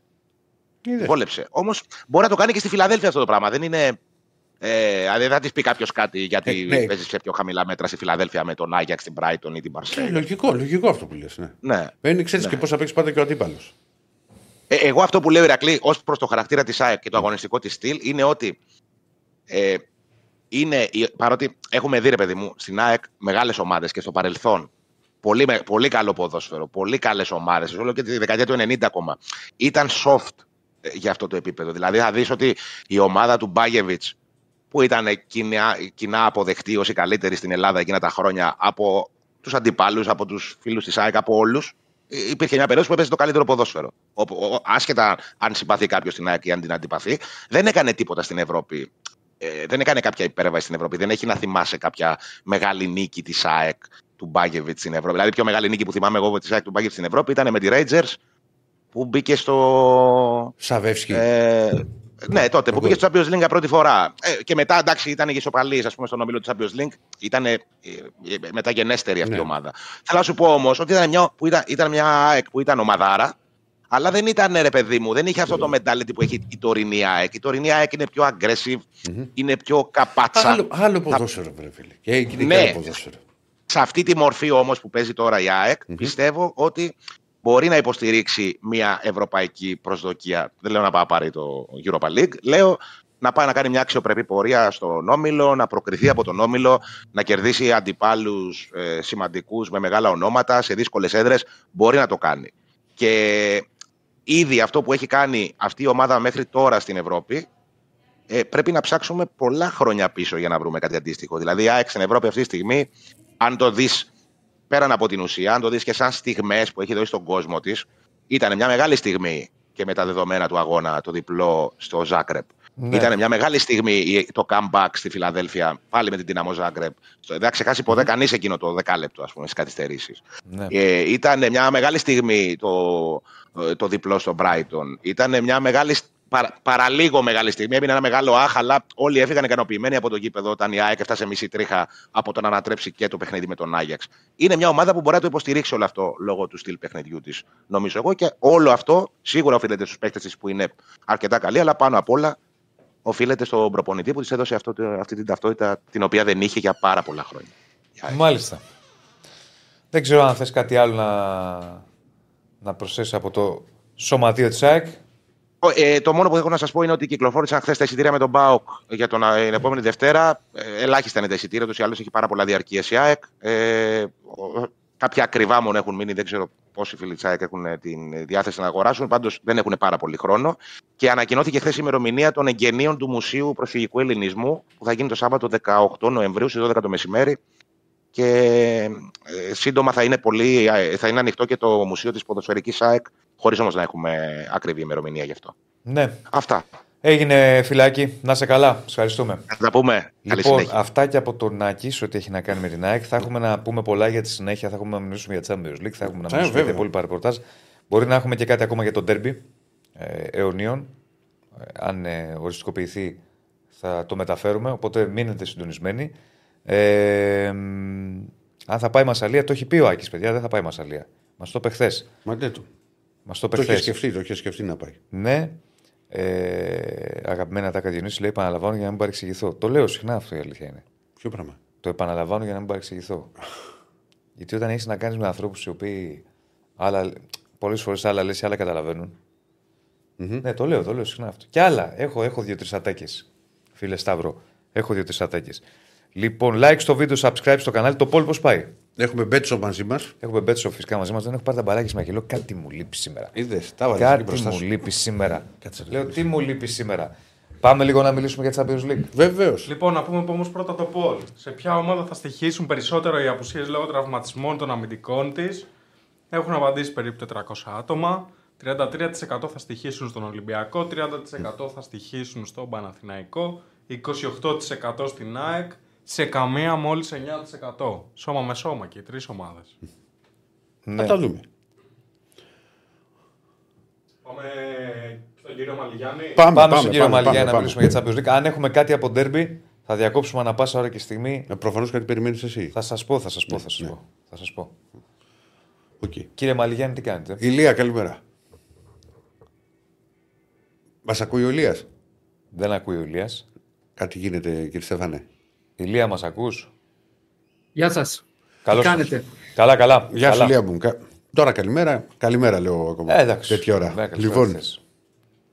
Τι γίνεται; Δεν ακούς; Σας ακούω, σας ακούω με καθυστέρηση μέσω της σύνδεσης Οκ. του YouTube. Δυστυχώς δεν σας ακούω live από το, από το Discord. να μας ακούσει από το... Να, μας, να κλείσει το YouTube, λέει να μας ακούσει από το Discord. Δεν μπορεί να μας ακούσει λέει, από το Discord. Άμα κλείσει το YouTube, Έχει και το YouTube ανοιχτό. Και ακούμε και εμείς τώρα, δεν γίνεται έτσι. Πρέπει να κλείσει το YouTube. Κλείσε το YouTube τελείως να μας ακούσει από Discord, δεν γίνεται; Δυστυχώς. Δεν γίνεται. Κάποιο πρόβλημα υπάρχει. Τι θα κάνουμε τώρα, κύριε Στέφανε; Δώσε τη λύση. Δώσε τα φώτα σου. Έλα τεχνικάρα μας. Πρέπει να κλείσεις το YouTube και ναι, να μας ακούει το από ξέρω, αλλά δεν μας ακούει ο άνθρωπος από το Discord. Θες να, να, θες να το ξαναπροσπαθήσουμε; Να το πάρουμε τηλεφωνικά. έστω. Όχι, θα το ξαναπροσπαθήσουμε, όχι τηλεφωνικά. Ναι, τον ας άνθρωπο. κλείσει ο άνθρωπος και ας ε, προσπαθήσουμε και πάλι για να τον βγάλουμε για να μιλήσουμε για Champions League. Οπότε, Ηλία μου, επιστρέφεις και θα τη βρούμε. Θα γράψει στον πίνακα πίσω του. λοιπόν. Ε, Και έχει, και έχει και πολύ ωραία παιχνίδια.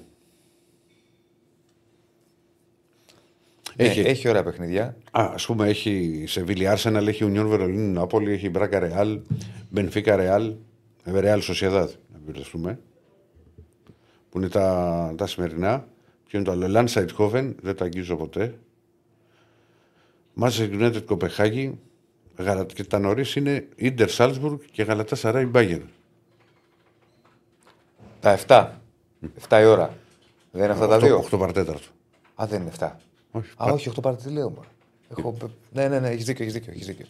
Και 10. Ε, να μου λέγες το βραδινό ότι είναι 10 Έχεις παρατέταρτο, δίκιο, έχεις δίκιο. να το καταλάβω. Έχεις δίκιο, έχεις δίκιο.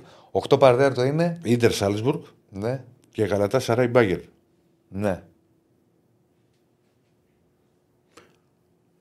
Από νωρίς. Έχει, έχουν ξεκάθαρα φαβορή. Βλέπω, ας πούμε, Ιντερ ένα 28 α, στην Πέτσοπ, ένα 46 Bayern.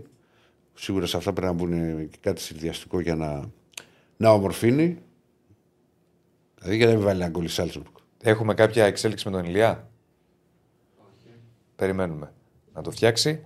Θα δούμε.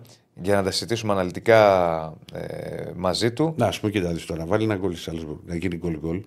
Μάνι μάνι πάει στο 2 αυτή η απόδοση. Και ας κερδίσει μετά 3-1 ίντερ. Ναι. Λοιπόν, για να δούμε τι γίνεται στον Ηλία, γιατί πει- κάνουμε πάρα πολύ ωραία κουβέντα και αναλύουμε τα παιχνίδια τα, τα οποία α, θα απολαύσουμε και θα απολαύσετε φυσικά το βράδυ. Για περισσότερο στο κόβο για λεπτό προς λεπτό, να βλέπουν ξέρεις, τα- από που μπαίνουν τα γκολ. Και εκεί που βλέπω φίλε και αξίζει διπλό και γκολ είναι να πούμε και πολλά γκολ είναι στην Νάπολη. Ναι. Αλλά θα τα πούμε τον Ηλία. Έχουμε τον Ηλία; Τον έχουμε. Δεν τον έχουμε. Σε λίγο θα τον έχουμε. Εν πάση περιπτώσει, ε, πάμε πάλι. Πες λίγο πάλι τα, απο- τα, τα παιχνίδια μέχρι να δούμε τον Ηλία αν θα αποκατασταθεί η σύνδεση. Αν δεν αποκατασταθεί, να πάμε να προχωρήσουμε με Θεσσαλονίκη και να επιστρέψουμε Ναι, σωστό και αυτό. ε, μέχρι να βρούμε τον Ηλία. Ε, δεν, δυστυχώς μια επικοινωνία που θέλαμε δεν είναι ε, εφικτή. Για να είχαμε μια επικοινωνία που θα μιλούσαμε λίγο για τα δικαστικά του Ντέρμπι. Στην παρούσα φάση δεν είναι εφικτή. Θα δούμε αργότερα αν θα είναι ε, κατά τη διάρκεια της εκπομπής. Διαφορετική περίπτωση αύριο που θα έχουμε και πολλά και άλλα νέα πραγματάκια. Λι- Λοιπόν. Ε, παιδιά, το τι θα γίνει με τον γιατρό και τα λοιπά και ε, τι θα αποφασίσει είναι πράγματα τα οποία θα αποφασίσουν τα δικαστήρια. Λίγο τον ήχο αν μπορούμε να φτιάξουμε. Και Στέφανε, γιατί ακούμε από μέσα στα παιδιά. Πού πάμε τώρα; Περιμένουμε. Περιμένουμε. περιμένουμε. Εντάξει, περιμένουμε. Λοιπόν, θες να σε δούμε. ξαναπώ. Λοιπόν, άκου. Ναι. Ιντερ Σάλτσμπουργκ. Τι βλέπεις εσύ; Θέλω και αποδόσεις.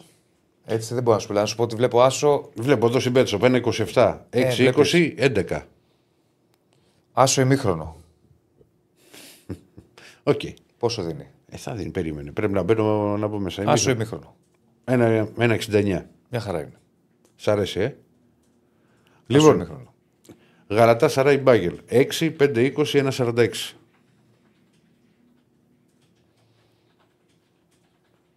5, 20, 1,46. Χ ημίχρονο. Είναι ωραία τα ημίχρονα. Ή πληρώνεσαι ή δεν πληρώνεσαι από νωρίς. Ενώ άμα είναι στο 90 λεπτό, πληρώνει σίγουρα. Όχι, λέω. η Ό,τι να πληρώνεις γίνει δεν γίνεται νωρίς. πληρώνεις. Ναι. Και δεν βάζεις γκολ στο 10 λεπτό. Εντάξει, παρά είναι. Ε; Χ ημίχρονο. Ή στο 20 λεπτό. Λοιπόν, Γαλατάς Σαράι Μπάγκελ έχει 2,80 το χ. Το ημίχρονο; Ναι. Πολύ ωραίο. Πάμε στα, στα βραδινά. Πάμε στα βραδινά. Manchester United Κοπεχάγη. Α, θες αποδόσεις. Λοιπόν, 1,34, 5,60, 8,40. Το over; Το over. Το over 3,5 δίνει 2,13. Το over 2,5 1,45. Over 2,5. 1,45. Πότε έπαιξε τελευταία φορά στοίχημα προχθές; Ναι, και εγώ χθες να πει. Landside Hoven. Λάνσαϊτ Χόφεν. Τίποτα. Δεν ξέρω. Πάμε να βάλουμε και τον Αντώνη Τσακαλά στην κουβέντα μας. Θα συζητήσουμε λίγο να τα ολοκληρώσουμε αυτά και μετά θα πάμε στον Πάο. Γεια σου, φίλε Αντώνη. Γεια σου, Καλησπέρα. Αντώνη. Γεια σου, Αντώνη. Νομίζω ότι η Σάλτμπουργκ και η Κοπεχάγη Ναι, θα προσπαθήσουν να μορφύνουν πολλά δελτία. να βάλει ένα γκολάκι. Ναι, Για είναι γκολ- ομάδες γκολ, που για άμα βάλουν over, για γκολ. τέτοια θα- πράγματα. Ε, ε, ε, μου κάνει εντύπωση, φαντάζομαι ότι με τη United φέτος. Όχι, και φέτος, για να το πω σωστά με τη United, που περίμενα ότι το goal goal στο Manchester Κοπεχάγη θα το, θα το έβρισκα, ξέρεις, σε μια πολύ καλή αποδοσούλα 1,90, 1,95, 2. Ναι, Και, και βλέπω 1,78. Ε, ναι, είναι το Onana effect, νομίζω. Μα ναι, είναι, τώρα- είναι, καταλαβαίνω είναι λίγο βαρύ, αλλά η φετινή United έχει αυτό το θέμα. Ότι δηλαδή δεν την έχεις ικανή, δεν έχεις ικανή ικανές τις ομάδες να τις βάλουν γκολ. Έχεις ικανή τη United να φάει το γκολ. βάλει από μόνο. οποιαδήποτε Ναι, ομάδα. βέβαια. Βε- το είναι το δίκιο σου θέμα. βουνό. Το δίκιο σου βουνό. Δηλαδή κάτι θα γίνει και θα το φάει η United. Αυτό Ναι. δεν αναφέρεις ότι το βάζει άλλη, αναφέρεις ότι το τρώει United. Γενικά αυτό είναι. ότι- Δε- δεν είναι αξιόπιστη ομάδα, παιδιά. Δηλαδή, φέτος μας έχει τρελάνει. Όχι μόνο φέτος και πέρυσι. Δεν ξέρω, παιδί. Εγώ τον περίμενα τη φετινή γιατί είναι η δεύτερη χρονιά του Ολλανδού στον πάγκο. Δηλαδή να πεις ότι έχει δουλέψει ένα χρόνο με την ομάδα. να δείξει ένα καλύτερο πρόσωπο. Δεν είναι ότι δεν έδωσε και λεφτά στο μεταγραφικό παζάρι. Βρε, Ναι, λεφτά, κοίταξε, ε, η δίνει. United ούτε λογικό είναι αυτό που γίνεται στην αμυνά της, ούτε λογικό είναι εκείνο το παιχνίδι στο οποίο μπήκε ο Μακτόμινε και νόμισε ότι μπήκε ο, το κράμα, ξέρω εγώ, Χάλαντ, ε, Μπαπέ. Ναι, Σε, ναι. σε παιχνίδι με την. ε, με, με την ε, ποια ήταν; Που έχανε 0-2 και, και ο Μακτόμινο έβαλε δύο γκολ και ένα γκολ που ακυρώθηκε με το που μπήκε στο 85, στο 86. Δεν θυμάμαι τώρα ποια ήταν, μη σου πω ψέματα. Κι εγώ. Τέλος πάντων.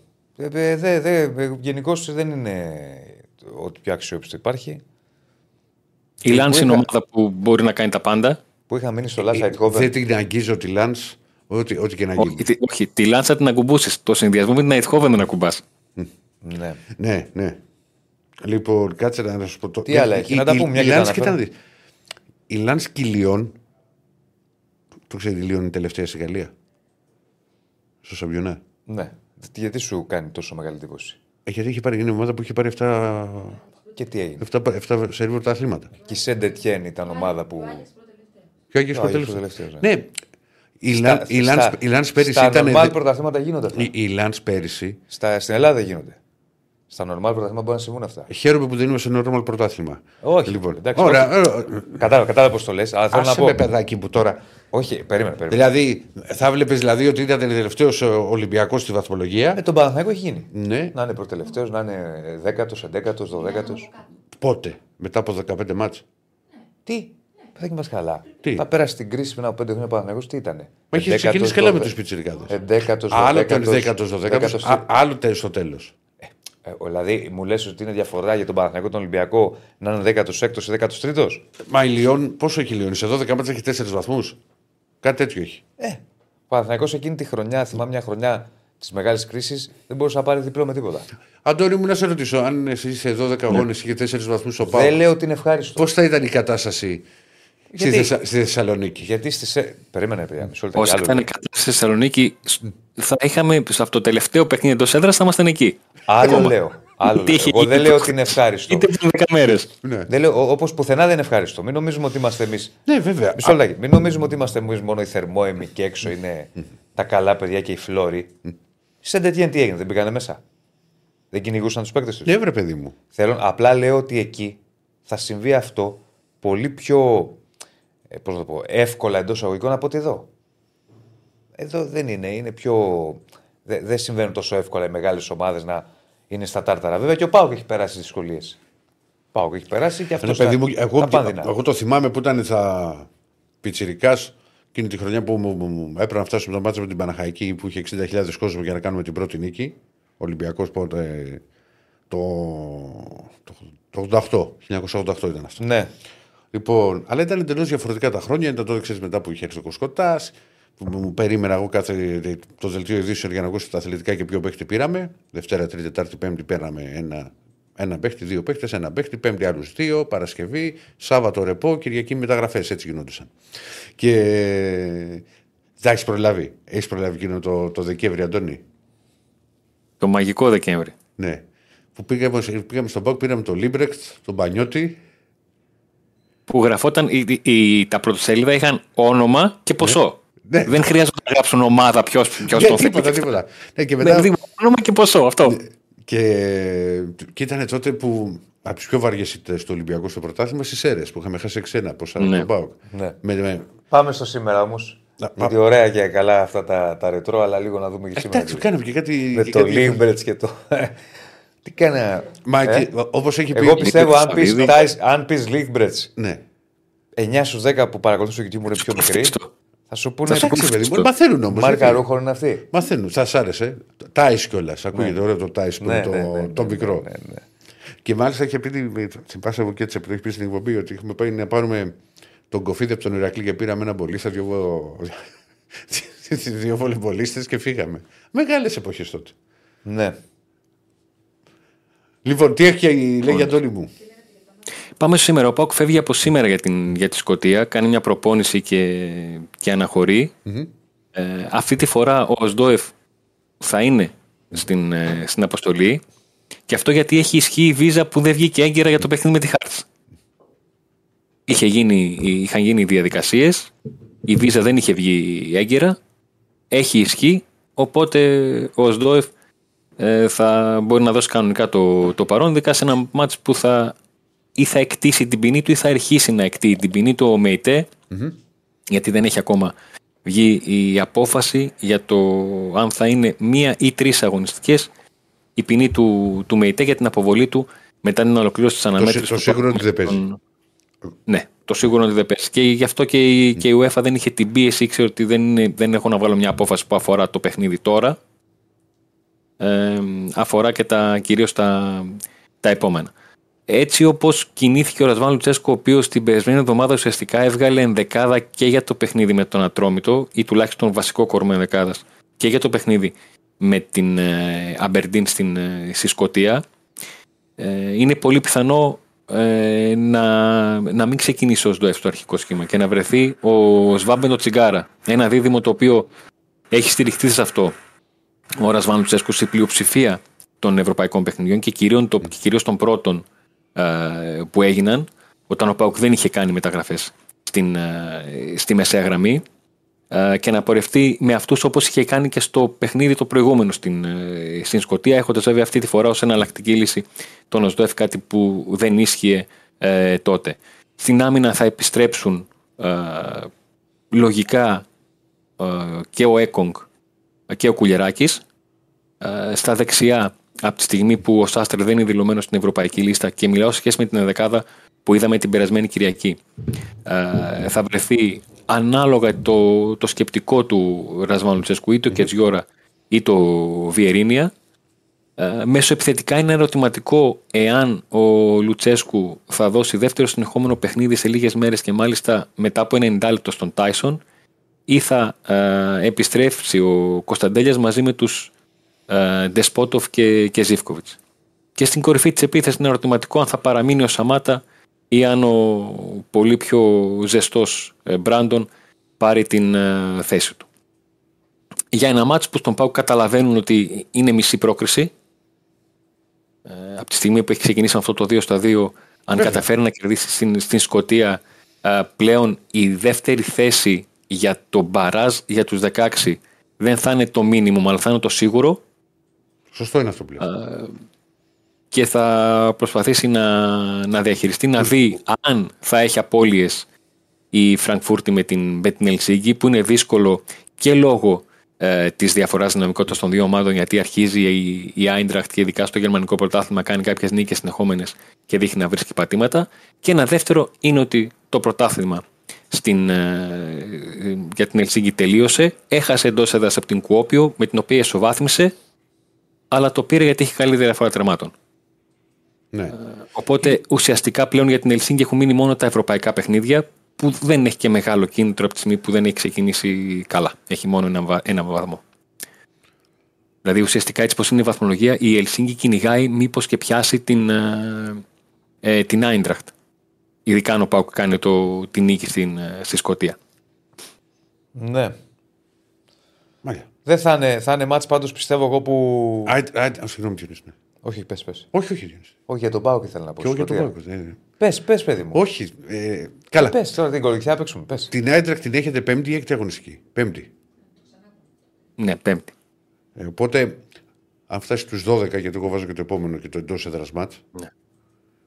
Πάμε με, με εντελώς διαφορετικό αέρα στη Γερμανία και θα έχει και πολύ κόσμο ΠΑΟΚ στη Φραγκφούρτη. Εμένα μου έχει κάτσει πάντως για μεγάλο διπλό παιδιά τώρα το ΠΑΟΚ. Δεν ξέρω πώς μου έχει κάτσει. Ο Πάοκ, όπως το έχουμε ξανασυζητήσει με τον Αντώνη, εκτός έδρας, το θυμάσαι που το είχα πει πριν το τέρμα με τον Παναθηναϊκό το 2-2. Ναι. Άσε το πώ είναι. Δεν χάνει ο Πάοκ. Ναι, Εκτός έδρας, ναι, είναι δύσκολο κατάβλητο γιατί έχει, έχει τρόπο να δείχνει στον αντίπαλο Μεγάλο ότι αν δώσο. μου δώσεις χώρο, αν μου δώσεις χώρο, θα την πληρώσεις. Εμένα μου έκανε εντύπωση από τα προκριματικά. Γιατί πήρε και προκρίσει εκτός έδρας ο Πάοκ. Ξεκίνημα με Μπεϊτάρ, με αποβολή δεν είναι εύκολο ματς στο Ισραήλ καλοκαίρι που να μην μπορεί να ανασάνεις. Και έδειξε, ξέρεις, Ναι. μία ήττα δεν έχει ο ΠΑΟΚ ποσό. Εκείνο, ε, ε, νομίζω ότι εκείνο εκεί το, το ματς ε, κρίθηκε σε εκείνο το τρίλεπτο. Στην αποβολή του, του Αγκούστο που το ματς ήταν 0 από εκείνο τον γκολ δώρο της ε, Ναι, ναι, Μπεϊτάρ ναι, ναι. και την απόκριση του Κοτάρσκι στο πέναλτι. Που εκεί αλλάζει την ψυχολογία και των δύο πλευρών και μετά από λίγα λεπτά ο ΠΑΟΚ βάζει μια κόντρα από το πουθενά και κάνει το 0-2 και ουσιαστικά ε, κόβει τα πόδια των Ισραηλινών για ποια σκέψη. Νομίζω φέτος μία ήττα δεν έχει εκτό έδρας σε όλα τα μάτια. Από τον Όφη, ναι. Αυτή. Μπράβο. μπράβο. Η Ευρώπη που δεν έχει χάσει. Δεν είχες. Ναι. Οπότε Ναι. Διονύση, καλά κάνεις και το βλέπεις μεγάλο διπλό. Μεγάλο διπλό σου λέω. Το, εγώ θα το τιμήσω κιόλας να έρθει εκείνη η μέρα. Αλλά εντάξει, πούμε και μακάρι την και κατάσταση να πάνε του καλά για τον Πάουκ τα αγωνιστικού- πράγματα. του αγωνιστικού Βαθμούς χώρου. θέλουμε. Να δούμε και την κατάσταση του αγωνιστικού χώρου εκεί πώς θα είναι μετά από τις έντονες βροχοπτώσει των τελευταίων ημερών, αν και έχουν πάρει τα μέτρα τους οι, οι Σκοτσέζοι, οι οποίοι κάνουν έκκληση στους φιλάδους να βρεθούν. Ένα γήπεδο 22.000 θέσεων ε, έχουν πουληθεί μέχρι χθες, όπως ανακοίνωσε η, η Aberdeen, 14.000 εισιτήρια. Τα εισιτήρια των φιλάδων του ΠΑΟΚ έχουν φύγει από ό,τι είδα στο site πρέπει να έχουν μείνει γύρω στα 10-15 ε, εισιτήρια και ήδη υπήρχε μεγάλη κινητικότητα γιατί πολλοί Θεσσαλονικείς ε, επέλεξαν αυτό το ταξίδι λόγω και της ε, 26ης Οκτωβρίου που είναι αργία στη Θεσσαλονίκη του Αγίου Δημητρίου και κόλλησαν και το, και το 28 και πήγε μέχρι 30. Ε, οπότε ένα παιχνίδι ουσιαστικά είναι γιατί, το, γιατί στη Γερμανία ούτως ή άλλως και μόνος στους Έλληνες της Γερμανίας να έδινε στήριο ΠΑΟΚ θα τα εξαντλούσε. Ναι. Ωραία. Έγινε Αντώνη Θα μου. τα πούμε τώρα και πιο αγωνιστικά και πιο ευρωπαϊκά Σε ευχαριστούμε πολύ. τι επόμενες μέρες Να λόγω είστε του καλά, αγώνα. καλή συνέχεια. Να σε καλά, φίλε. Μεγάλο διπλό που λε, το βλέπω. Μακάρι. Αλλά δεν ξέρω πώς μου έχει κάτσει ότι θα πάρει την νίκη ο Πάοκ και έτσι με, με, με τροπο που θα κάνει κρότο. Λοιπόν, like στο βίντεο, subscribe στο κανάλι. Πόσα like έχουμε, κύριε Στέφανε, για να προχωρήσουμε; Ε, αυτή τη στιγμή έχουμε μόνο 170 like. Ανεβάστε ενώ τα, στο ανεβάστε poll έχουν ψηφίσει 530 άτομα. Στο poll θα πούμε Παιδιά, αργότερα για το είσαστε poll πάλι. απαράδεκτοι. Παιδιά, πρέπει να κλείσουμε και να έχουμε τουλάχιστον 300 like. Εντάξει, κύριε Είναι Στέφανε. ντροπή αυτό το πράγμα που συμβαίνει. Έχουμε τον Ηλία τώρα, κύριε Στέφανε. Ναι, τον έχω. Εντάξει, Τον κύριε έχουμε Στέφανε, τον κύριε Ηλία, Στέφανε, κύριε Στέφανε. Μην δακρύσεις. Πάμε, έλα Ηλία. Τώρα είμαστε μια χαρά Καλησπέρα νομίζω. ε. σας. Τώρα, Πάλι είμαστε, τώρα είμαστε κομπλέ. Για πάμε, Τώρα Ηλία, σας ακούω γιατί και εγώ κανονικά. Συγγνώμη για την αποτυχία Όχι, φίλε. σύνδεση. Τι. συμβαίνουν αυτά. Νομίζω ότι ο Ηρακλής θα συμπάσχει με αυτά, γιατί και εγώ λίγο με το Discord την πλατφόρμα είμαι λίγο νέος και έπρεπε να ζητήσω όμως είναι βοήθεια πανεύκολη. τεχνικού για να, να βγάλω άκρη. Και Στέφανε, κλείσει το λίγο γιατί πήγε ένα λεπτά, πέντε λεπτάκια. Κρυώσες. Κρυώσατε, πουλάκι. κύριε Δεσίλα. Ε, τι, Μα, κρυώσες πιάσε πουλάκι εδώ μου. Α σε Τσου- κουχουλιάσουμε. τσουτσούριασα πολύ. Ε, Λοιπόν, Τι έγινε, έχει, όχι, φίλε, είναι εύκολη. Δηλαδή, έκανα σύνδεση από Ολλανδία, από Βελιγράδι, μπαμ μπαμ. Εντάξει. Εντάξει, αντίβα δεν είναι, Ναι, ναι. είναι. Είναι μια χαρά. Λοιπόν. Τι Βραδιά βλέπεις; Champions League και σήμερα. Ε, Βέβαια, βέβαια. Το παιχνίδια. Ε, μπορεί να μην έχουμε κάποιο, ε, κάποιο μεγάλο ντέρμπι, κάποιο ζευγάρωμα έτσι πολύ ενδιαφέρον Αλλά έχει όσον ωραία αφορά μάτς. το κοινό, αλλά μιλάμε για Champions League. Το κίνητρο είναι ούτως ή άλλως ισχυρός στους παίκτες, στις ομάδες, σε όλους. Οπότε μπορεί να προκύψουν ε, κορυφαία παιχνίδια σε θέαμα και συγκινήσεις. Το πρόγραμμα ε, περιλαμβάνει δύο παιχνίδια νωρίς, ως ήθιστε επίσης. Στις 8 παρατέταρτο για τον πρώτο όμιλο το Galatasaray Bayern και το δεύτερο παιχνίδι στις 10 είναι το Manchester United Κοπενχάγη. Από εδώ έχουμε ένα σημείο να αναλύσουμε. Για τον δεύτερο όμιλο στις 10 είναι το Lens PSV Eindhoven και το Sevilla Arsenal. Τρίτος όμιλος Braga Real Madrid και Union Βερολίνου Νάπολη. Και εδώ έχουμε δύο σημεία και για τα δύο παιχνίδια. Ε, τρία στο σύνολο, θα, θα επικεντρωθούμε σε τρία σημεία. Και τέταρτο όμιλο, νωρίς 8 παρατέταρτο, Ιντερ Σάλτσμπουργκ και Μπενφίκα Real Sociedad στις 10. Ε, Για τον πρώτο όμιλο, το Manchester United Κοπενχάγη είναι το παιχνίδι που θα, που θα σταθούμε. Ε, για τη Manchester United ξέρουμε όσοι παρακολουθούμε τα γεγονότα στην Premier League και το τι γίνεται στους ε, κόκκινους διαβόλους του Ten Hag. Ε, δεν έχει αλλάξει τίποτα πρακτικά. Το παλεύει να βρει σταθερότητα, προβλήματα στην άμυνα, προβλήματα στα αποδητήρια, απουσίες, ανακατατάξεις στις θέσεις που χρησιμοποιεί ο... Ε, Είναι τρομερό αυτό το πράγμα. Δηλαδή, έχει, έχει τα προβλήματά του ε, και είναι derby ουραγών, έτσι. Ε, η Manchester United σε δύο αγώνες έχει χάσει και δεν έχει κανένα βαθμό συγκομιδή ακόμα, ενώ η Κοπενχάγη έχει πάρει μια ισοπαλία με την Γαλατά Σαράι στο εκτός έδρας παιχνίδι 2-2, οπότε βλέπει με την απουσία της Manchester United στην πρώτη διάδα, αν θεωρήσουμε ότι η Bayern Μονάχου είναι εκείνη που θα, Ε, ναι. θα προκριθεί ως πρώτη και εύκολα, ακριβώς. Ε, βλέπει ακόμα και η Κοπενχάγη ότι γιατί όχι γιατί να μην κυνηγήσουμε κάτι όσον αφορά την τρίτη θέση ή και τη δεύτερη, αν μπορέσουμε ε, στα παιχνίδια να. Έχεις απόλυτο, έχεις απόλυτο δίκιο γιατί η Κοπεχάγη με δύο νίκες, γιατί θα έχει τη Γαλατά στην έδρα της. Εντάξει, που η Γαλατά είναι επίση μια ομάδα με πολύ πλούσιο ρόστερ. Αλλά δεν είναι όμως και η ομάδα που τρομάζει. Γιατί και οι Σκανδιναβοί θα, πέ- θα παίξουν τον ρυθμό τους. Είναι μια ομάδα η οποία σκοράρει πολύ και στο τέλος το, το, των αγώνων της. Και προχθές, ας πούμε, γύρισε το μάτς με τη Βέιλι το 0-1-2-1 με ένα φοβερό τελευταίο 20 λεπτό το οποίο το μάτσα πρέπει να ήταν 4-1. Γιατί το, το χάζευα, το- γιατί το είχα προτείνει στο Bet Home και έκλεινε και η τριάδα με Κοπεχάγη και το, και το γύρισαν. Εγώ το, είπα, το έλεγα και πριν που κάναμε μια κουβέντα με τον Αντώνιο ότι παλαιότερα δεν θα βρίσκες ποτέ το Manchester United Κοπεχάγη στο goal goal στο 1,80 χοντρικά. Ναι. Μα Θα, θα το βρίσκε σε πολύ μεγαλύτερη απόδοση. Σωστά. Έχεις απόλυτο δίκιο. Ε, και η Κομεχάγη να πούμε ότι εκτός από το 2-2 που ανέφερα με τη Γαλατά Σαράι στην τουρκια ζόρισε και την Πάγερ Μονάχου με την έννοια ότι σκόραρε στο παιχνίδι, έχασε 1-2, αλλά βλέπουμε ότι είναι μια ομάδα η οποία δημιουργεί ευκαιρίες, ε, έχει το μυαλό της στην επίθεση, δεν θα παίξει μόνο άμυνα για να κρατήσει κάποιο αποτέλεσμα. Άρα, ακόμα και στο Old Trafford που εντάξει, μπορεί λόγω του γηπέδου και την, ε, Της το πόσο ατμόσφαιρας, μεγάλος ναι. είναι ο αντίπαλος, να μπει λίγο ψαρωμένη στην αρχή, αλλά και πάλι νομίζω ότι θα βρει τα πατήματά της και θα δημιουργήσει ευκαιρίες. Η άμυνα της Manchester United δεν εμπνέει καμία απολύτως εμπιστοσύνη, δέχεται συνέχεια γκολ. Ε, και τώρα με τη Sheffield ε, United κέρδισε δύσκολα ένα-δύο χάρη σε ένα γκολ στο δεύτερο ημίχρονο ε, του Νταλότ. Πολύ ωραίο τέρμα. Εδώ πέρα το σημείο που κρατάμε με όλα αυτά τα δεδομένα που αναλύσαμε είναι να έχει υψηλό σκορ το παιχνιδι Άρα πάμε στο over 3 ασιατικό, το οποίο προσφέρεται σε απόδοση 2. Ε, υπενθυμίζω ότι το, το ποντάρισμα το συγκεκριμένο στο ασιατικό σημαίνει ότι αν βγει ένα απλό over 2,5, 2-1, 1-2, 3-0, 3-0. Ναι. Το, το ποντάρισμα περν- περνάει ως μονάδα, δεν χάσαμε τίποτα, δεν κερδίσαμε τίποτα, συνεχίζουμε στα υπόλοιπα του δελτίου. Θέλουμε 4 γκολ και πάνω για να πιάσουμε κανονικά το ποντάρισμα και την απόδοση. Πολύ ωραία. Μετά, Ουνιόν, πάμε Ουνιόν- στο Ουνιόν- όμιλο. γιατί Ουνιόν ε, Βερολίνου Νάπολη. Ναι, Γιατί, Εδώ πέρα- Το λέω γιατί το είχες πει ότι θα μιλήσεις για το συγκεκριμένο μάτι. Ναι. ναι, ναι για, το, για, και για τα δύο μάτς του ομίλου θα τα πούμε, ναι. Ε, θα, θα ξεκινήσω από την αγαπημένη μου Real Madrid πάντα, αλλά οκ, πάμε στο Union Οκ. Νάπολη. Αγαπημένου στοιχηματικά ή ε, την υποστηρίζεις; Αγα, αγαπημένη γενικά σε όλα. Την υποστηρίζεις. Αυτό, αυτό, αυτό. στοίχημα, ναι. Εκεί. Η Λία μου αγαπημένη είναι η Σάρσπορκ. Ε, Στοιχηματικά. οκ. Η οποία φέρνει το over 3,5 από το ημίχρονο. Πού είναι Εντάξει, αυτά και δεν μα αυτή τα είναι έχει πει ομάδα μας, ρε που- φίλε. Αυτά τα δώρα τα λένε.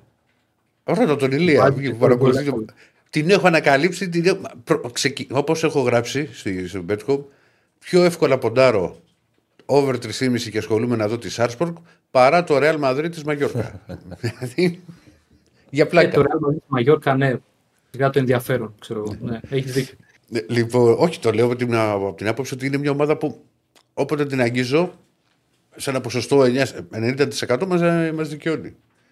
Ε, τότε είναι αυτός ο, ο κυριότερος λόγος για να συνεχίσεις να ποντάρεις και να την ακολουθείς. Και όσο παρακολουθείς μια ομάδα Ναι. ε, και αποκτάς καλύτερη άποψη, φυσικά και συνεχίζεις να την επιλέγεις. Μα έχω μάθει, έχει και ένα στόπερ που είναι σαν να παίζει ράγκμπι.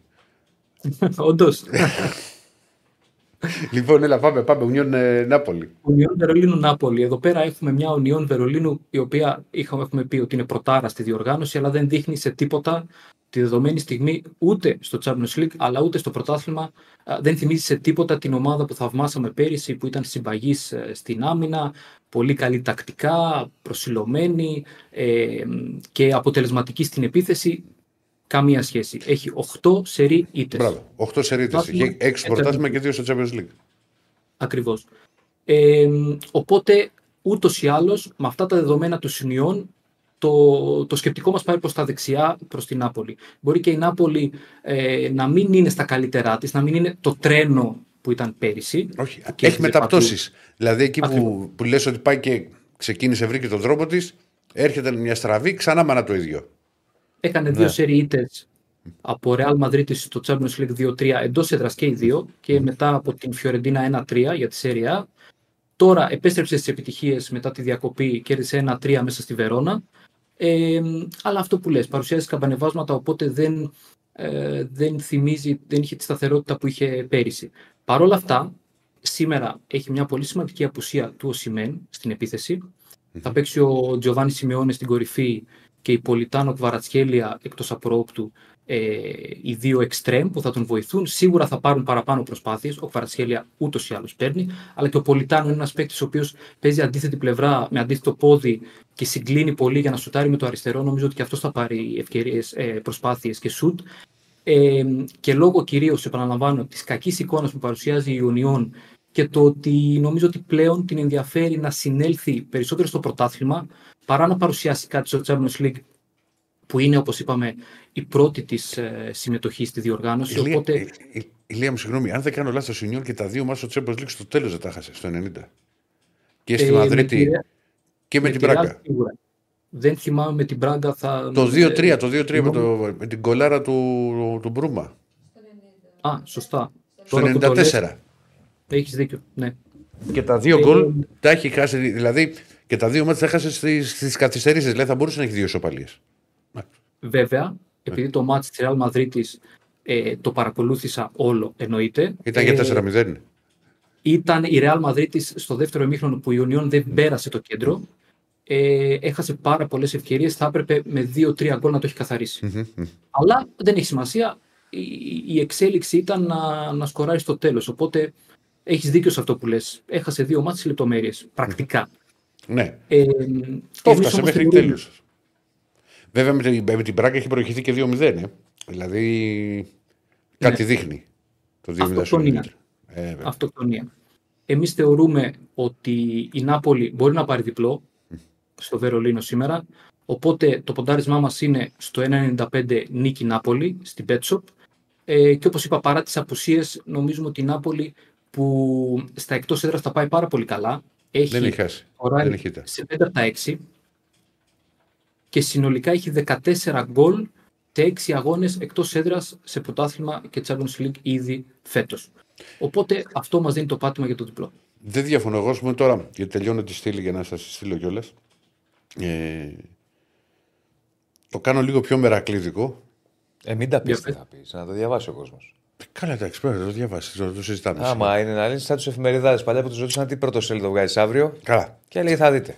Χ, ε, το, Χ2, Ναι. μην γίνει κανένα. Ε, μην διαβάσετε, παιδιά, τα λέει εδώ. Καλά. Χ2 και over 2,5 στο 2,55. Να πάει ψηλά το σκορ, ναι. Γιατί Η Νάπολη λες. Σκοράρει η Νάπολη. Πολύ ωραίο. 2,55 είναι. Γιατί Έχω και ένα αντίστοιχης λογικής για τον Μπράγκα Real Madrid. Τώρα δίνεις καλή πάσα. Με καλή Πάμε. απόδοση, συνδυαστικό, δίνεις καλή πάσα. και σε ακούμε. Λοιπόν, ε, εντάξει. Θεωρούμε δεδομένο ότι η Real Madrid είναι το φαβορή τη αναμέτρηση, το φαβορή του ομίλου. Νομίζω ότι με μια νίκη απόψε ε, το καθαρίζει ε, χωρίς να, την- να, να πάει πολύ συντηρητικά και στα υπόλοιπα. Ε, η Μπράγκα όμως είναι στην τρίτη θέση της Πριμέρια Λίγκα στην Πορτογαλία. Έρχεται από πέντε σερι νίκες. Γενικά τα σκορ της έχουμε πει και από τα παιχνίδια του Παναθηναϊκού ε, για τα προκληματικά από το καλοκαίρι και σε άλλες συνδέσεις που κάναμε αναφερόμενοι στην Πράγκα ότι είναι μια ομάδα που βασίζεται περισσότερο στην επιθετική της λειτουργία, στη δημιουργία φάσεων ε, με καλούς παίχτες μεσοεπιθετικά και ο Ρικάρντο Όρτα έχει βάλει πέντε γκολ στο, στο πρωτάθλημα, αν θυμάμαι καλά. Και ο Μπάνζα που είναι Οκ, δεν είναι ο γνωστός φορ, δεν είναι ε, ο Αμπέλ Ρουίθ, ας πούμε, που έχει κάνει μεγαλύτερο ντόρο ο Ισπανός, αλλά έχει βάλει και αυτό στο πρωτάθλημα, επαναλαμβάνω, 6 γκολ. Ε, είναι μια ομάδα η οποία περιμένουμε να δημιουργήσει ευκαιρίες ακόμα και σε έναν αντίπαλο όπως είναι η Real Madrid, που, οκ, ε, έχει και αυτή τα προβλήματά της στην άμυνα. Είναι περιορισμένες οι λύσεις του Αντσελότη εκεί, με Ρούμπιγκερ, Αλάμπα. Αν μεταφερθεί ο Αλάμπα αριστερά, αν παίξει ο Νάτσο ε, στα στόπερ αντικαθιστώντας έναν από τους δυο πάντα οι ομάδες, ακόμα και αν δεν σκοράρουν, γιατί έχει και κάποια clean sheets το προηγούμενο διάστημα η Real Madrid, οι ομάδες όμως, οι αντίπαλοι της φτιάχνουν ευκαιρίες. Από εκεί και πέρα, η Real έρχεται από μια ισοπαλία στο Sánchez Pizjuán της Ανδαλουσίας με τη Σεβίλη στο πρωτάθλημα. Ε, υπήρξε πολύ γκρίνια και για τη διαιτησία. Γενικά ε, θέλει να βγάλει αντίδραση. Ε, και θεωρούμε ότι και με την εμπειρία της, με το βάρος της φανέλας της και με την ποιότητα που έχει μπροστά ε, θα δούμε αν θα παίξει ο Ροντρίγκο ή ο Χωσέλου, γιατί ο Ροντρίγκο δεν έχει αποδώσει τα αναμενόμενα στις τελευταίες αναμετρήσεις και τώρα με την επιστροφή από τη διακοπή. Ε, μπορεί να χρησιμοποιηθεί ο Χωσέλου μαζί με τον Βινίσιους. Θεωρούμε ότι η Real μπορεί να περάσει από την Πορτογαλία με ένα διπλό και επειδή, όπως είπα, δέχεται φάσεις και η Μπράγκα είναι μια ομάδα η οποία δημιουργεί ευκαιρίες, πάμε σε ένα πολύ ωραίο συνδυαστικό της ίδιας λογικής με αυτό που ανέφερες για την Νάπολη πριν, διπλό και γκολ γκολ στο 2,80 στην Πέτσο. Κοίτα, εγώ ένα, στοιχημα... ένα, κου- ένα δελτίο σήμερα με αυτά τα δύο. Δηλαδή Χ2 ε, και over 2,5. Και διπλό και over 2,5 πες. Μια χαρά είναι. Όχι, Ε, γκολ διπλό γκολ και και γκολ over γκολ. Γκολ γκολ και over 2,5. Μια χαρά είναι. Όχι, γκολ γκολ και, δι- ε, και over 2,5. Διπλό ρεάλ, Γκολ γκολ και Όχι, διπλό, δι- συγγνώμη. διπλό και γκολ. ας Το πετύχαμε. Εντάξει. Ναι, διπλό ρεάλ και γκολ γκολ. Τέσσερα συνδυαστικά βατιάξαμε. Μπράβο. Μέχρι να βρούμε. Διπλό γκολ και ρεάλ. 2,55 και 2,80. ναι. Πού μπούρια για δεσίλα αυτό. Αρχοντικά. είναι- τι- α, Πολύ ωραίο. Πολύ Ό,τι ωραία πρέπει. διαδούλα. Είναι και ναι, βραδινά ναι, ναι. τα μάτια, οπότε Μία διαδούλα είναι βραδινή, ωραία. Τη βάζεις εκεί και περιμένεις. Και πες και τα υπόλοιπά σου, τα live σου, τα έτσι σου. Άστο γιατί Εγώ σήμερα- είμαι υπέρ του live να- πάρα πολύ. Ναι. Στο, στα late, δηλαδή να, να ψάχνεις γκολ μετά το 80. Είμαι πολύ υπέρ. Ναι, απλά εκεί πρέπει λίγο ξέρεις, να παρακολουθείς και την εξέλιξη λίγο του Προφανώς, αγώνα. να το είσαι από πιέζει πάνω. ποιος- Άμα δεν είσαι. Και μα ψάξεις τα ζάρια και ψάχνεις και ξάρες. Όχι, ρε, εσύ, δεν είναι το ίδιο. πράγμα. Άμα βλέπεις ότι μια ομάδα πιέζει και ότι ή έχει κίνητρο να βάλει γκολ κτλ. Αξίζει το ρίσκο. Πες ότι είναι μια ομάδα που ε, ψάχνει πρόκριση. Ναι. Και είναι 0-0 στο 82. Και η μία ομάδα θέλει γκολ. Αξίζει εκεί να το παίξεις. Ναι, εντάξει, το καταλαβαίνω. Αξίζει να το Πρέπει παίξεις. να έχεις καλή άποψη για το, για το τι κυνηγάει κάθε ομάδα και να βλέπεις και λίγο τον αγώνα για να δεις πώς εξελίσσεται. Αλλά ναι, ναι. είναι- ναι. Αν και τώρα θα με. Και θα- δεν σου πάω να βάλεις για περιουσία τώρα, ρε παιδί μου. εντάξει, εντάξει. αν και τώρα θα με πείτε γραφικό Ναι, και θα έχετε και δίκιο, ναι. Δεν έχει μόνο Champions League σήμερα. Τι έχει, Championship, τι έχει; Κάτι, Έχει, κάτι έχει Championship, έχει Ligue 1, Ε, έχει ήμουνα Ligue 2, σίγουρος, ήμουνα σίγουρος. Πού έχει θα μας- γκολ. μας Ε, ρίχνεις τώρα τόσο χαμηλά; Τι τόσο χαμηλά; Όχι, είναι η αγαπημένη του κατηγορία του Ηρακλής. Ή- ε, πρέπει να υπάρχει ακόμα, έχω, και έχω καιρό να πω. Δεν Sky, αντέχω έτσι όπως γίνει. Sky, Sky Sports. Έχετε δει τη μεγάλη εκπομπή του Σαββάτου. Ναι, εννοείται εσύ. Που πάνε στα γήπεδα και πάμε στον Ντάγκανα με Ρετ και έχει γκολ και από εδώ και από εκεί που δεν δείχνουν φάσει. Αλλά γενικά το, οι μικρές κατηγορίες στην Αγγλία είναι, είναι έρωτας. Ναι. Ναι. Δηλαδή θα ποντάρω πιο εύκολα το Colchester Gillingham από τον Braga Real. Αλήθεια το λέω. Ε, εντάξει. Δεν θα σε πούμε γραφικό, δεν πειράζει. Εντάξει. Προτιμήσεις Βίτσιο. είναι αυτές. Όχι, είναι, το γουστάρει πολύ ρε παιδί. μου. Όποτε βλέπει Αγγλίες μικρές κατηγορίες, εδώ αίμα σου λέει. Ναι, δεν έχει Εντάξει, δει. εγώ έχω μια, Έλα. έχω μια τρέλα εγώ με Σκανδιναβίες, με Νορβηγίες, με τέτοια Βεβαίως. πράγματα. Οπότε τον καταλαβαίνω Έχει- τον Ηρακλή. Έχει Και ο μπει, καθένας- έχουν μπει, κοίτα- κοίτα να δεις, είναι μπει. Ας πούμε τώρα την Κυριακή. Ε, τι, θα, θα με Την θέλει. Κυριακή έχει γίνει ένα εκπληκτικό. Προτείνω άσοχη και over 2,5 τη Viking. Ναι, με την Τρόμσου. Και μπορώ να πω, ρε παιδί μου, ότι έχω δει πολλά πράγματα στο στοίχημα όλα αυτά τα χρόνια στη ζωή μου. Είναι το μάτς 0-2. Λέω, φοβερή πρόταση, άκλαυτο. Στο 84 γίνεται 3-2 Διονύση.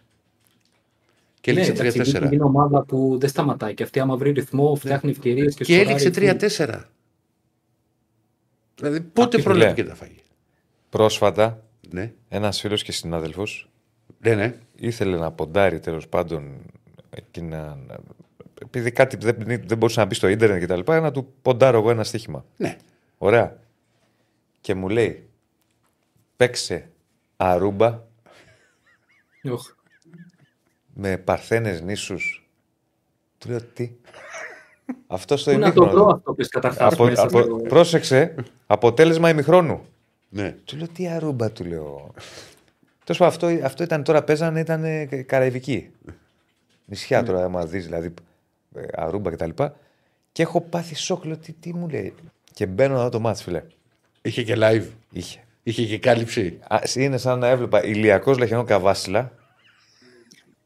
Ναι. με παίκτες, κάτι παίκτες τώρα που νόμιζα ότι ήταν ε, σε τίποτα μπαρ της Καραϊβικής μπάρμαν το βράδυ, ας πούμε, και το πρωί παίζανε μπάλα. Απ' και του λέω τι πήγες, έπαιξες εσύ; Α, προ- φοβερό. Μείον φοβερό. τέλει. Ψάχνω να βρω φωτογραφία, αν μπορώ να τη βάλω, να τη στείλω στον κύριο Στέφανο, γιατί είχα τραβήξει φωτογραφία των εξτρέμ τους. ήταν εντυπωσιακός. Ήταν εντυπωσιακός. Γιατί; Θα δείτε. Τι τα σακυλά μου; Όχι, όχι, όχι. Δεν ήταν στα κιλά σου, αλλά θα δείτε. Θα δείτε. Και του λέω, Και, και, έχει, ναι. κοίτα τι πας και παίζεις. Ε, ήταν φανταστικό. Ήταν φανταστικό. και έχει δίκιο ο φίλος που μου γράφει παιδιά και η Viking ήταν 0-0 ημίχρονο. Α, το βρήκα. Και, ε, Δηλαδή, πού να τα πεις αυτά τα πράγματα; Στέφανε, θα σου στείλω μια φωτογραφία. Εντάξει, Αν μπορεί. Νορβηγία, και να, ό,τι και να παίξεις, δεν απογοητεύεσαι αν δεν φτάσει το μάτς προς το 85-90 και αν. Εντάξει, και ναι, όπου- ναι. Τίποτε δεν απογοητεύεσαι. Κοίτα, έχω, έχω δει από τότε που ξεκίνησα με τα, με τα παιδιά και με εσάς τις συνεργασίες στο Betcom. Πολλές φορές παιχνίδια που ποντάρω κάθομαι και τα βλέπω. Την έχω στείλει. Αν έχω το χρόνο. Στέφανε, δηλαδή, δες για αν να, μπορεί να παίξει για να έχω φωτογραφία. και ξέρεις και την εικόνα ε, των ομάδων. Ναι. Σε, σε μέρες ξηρασίας. Που έχω πει εγώ ότι βλέπω παιχνίδια. Έχω δει και παιχνίδια Β' Νορβηγίας. ναι, και καλά, εννοείται και εγώ. Αλλά ρε φίλε, υπήρχε ένα μάτς στο οποίο στο 20 αποβλήθηκε ο τερματοφύλακας. Αποβλήθηκε ο τερματοφύλακας. Και δεν έγινε αλλαγή. Δεν είχαν άλλο στον πάγκο. Ναι, έχουμε τη φωτογραφία και Στέφανα να τη δείξουμε στο, Στον Ηλία. Γιατί μου τη στείλατε στο Viber, κύριε Δεσίλα. στο Viber στην έστειλα. Ε, βέβαια.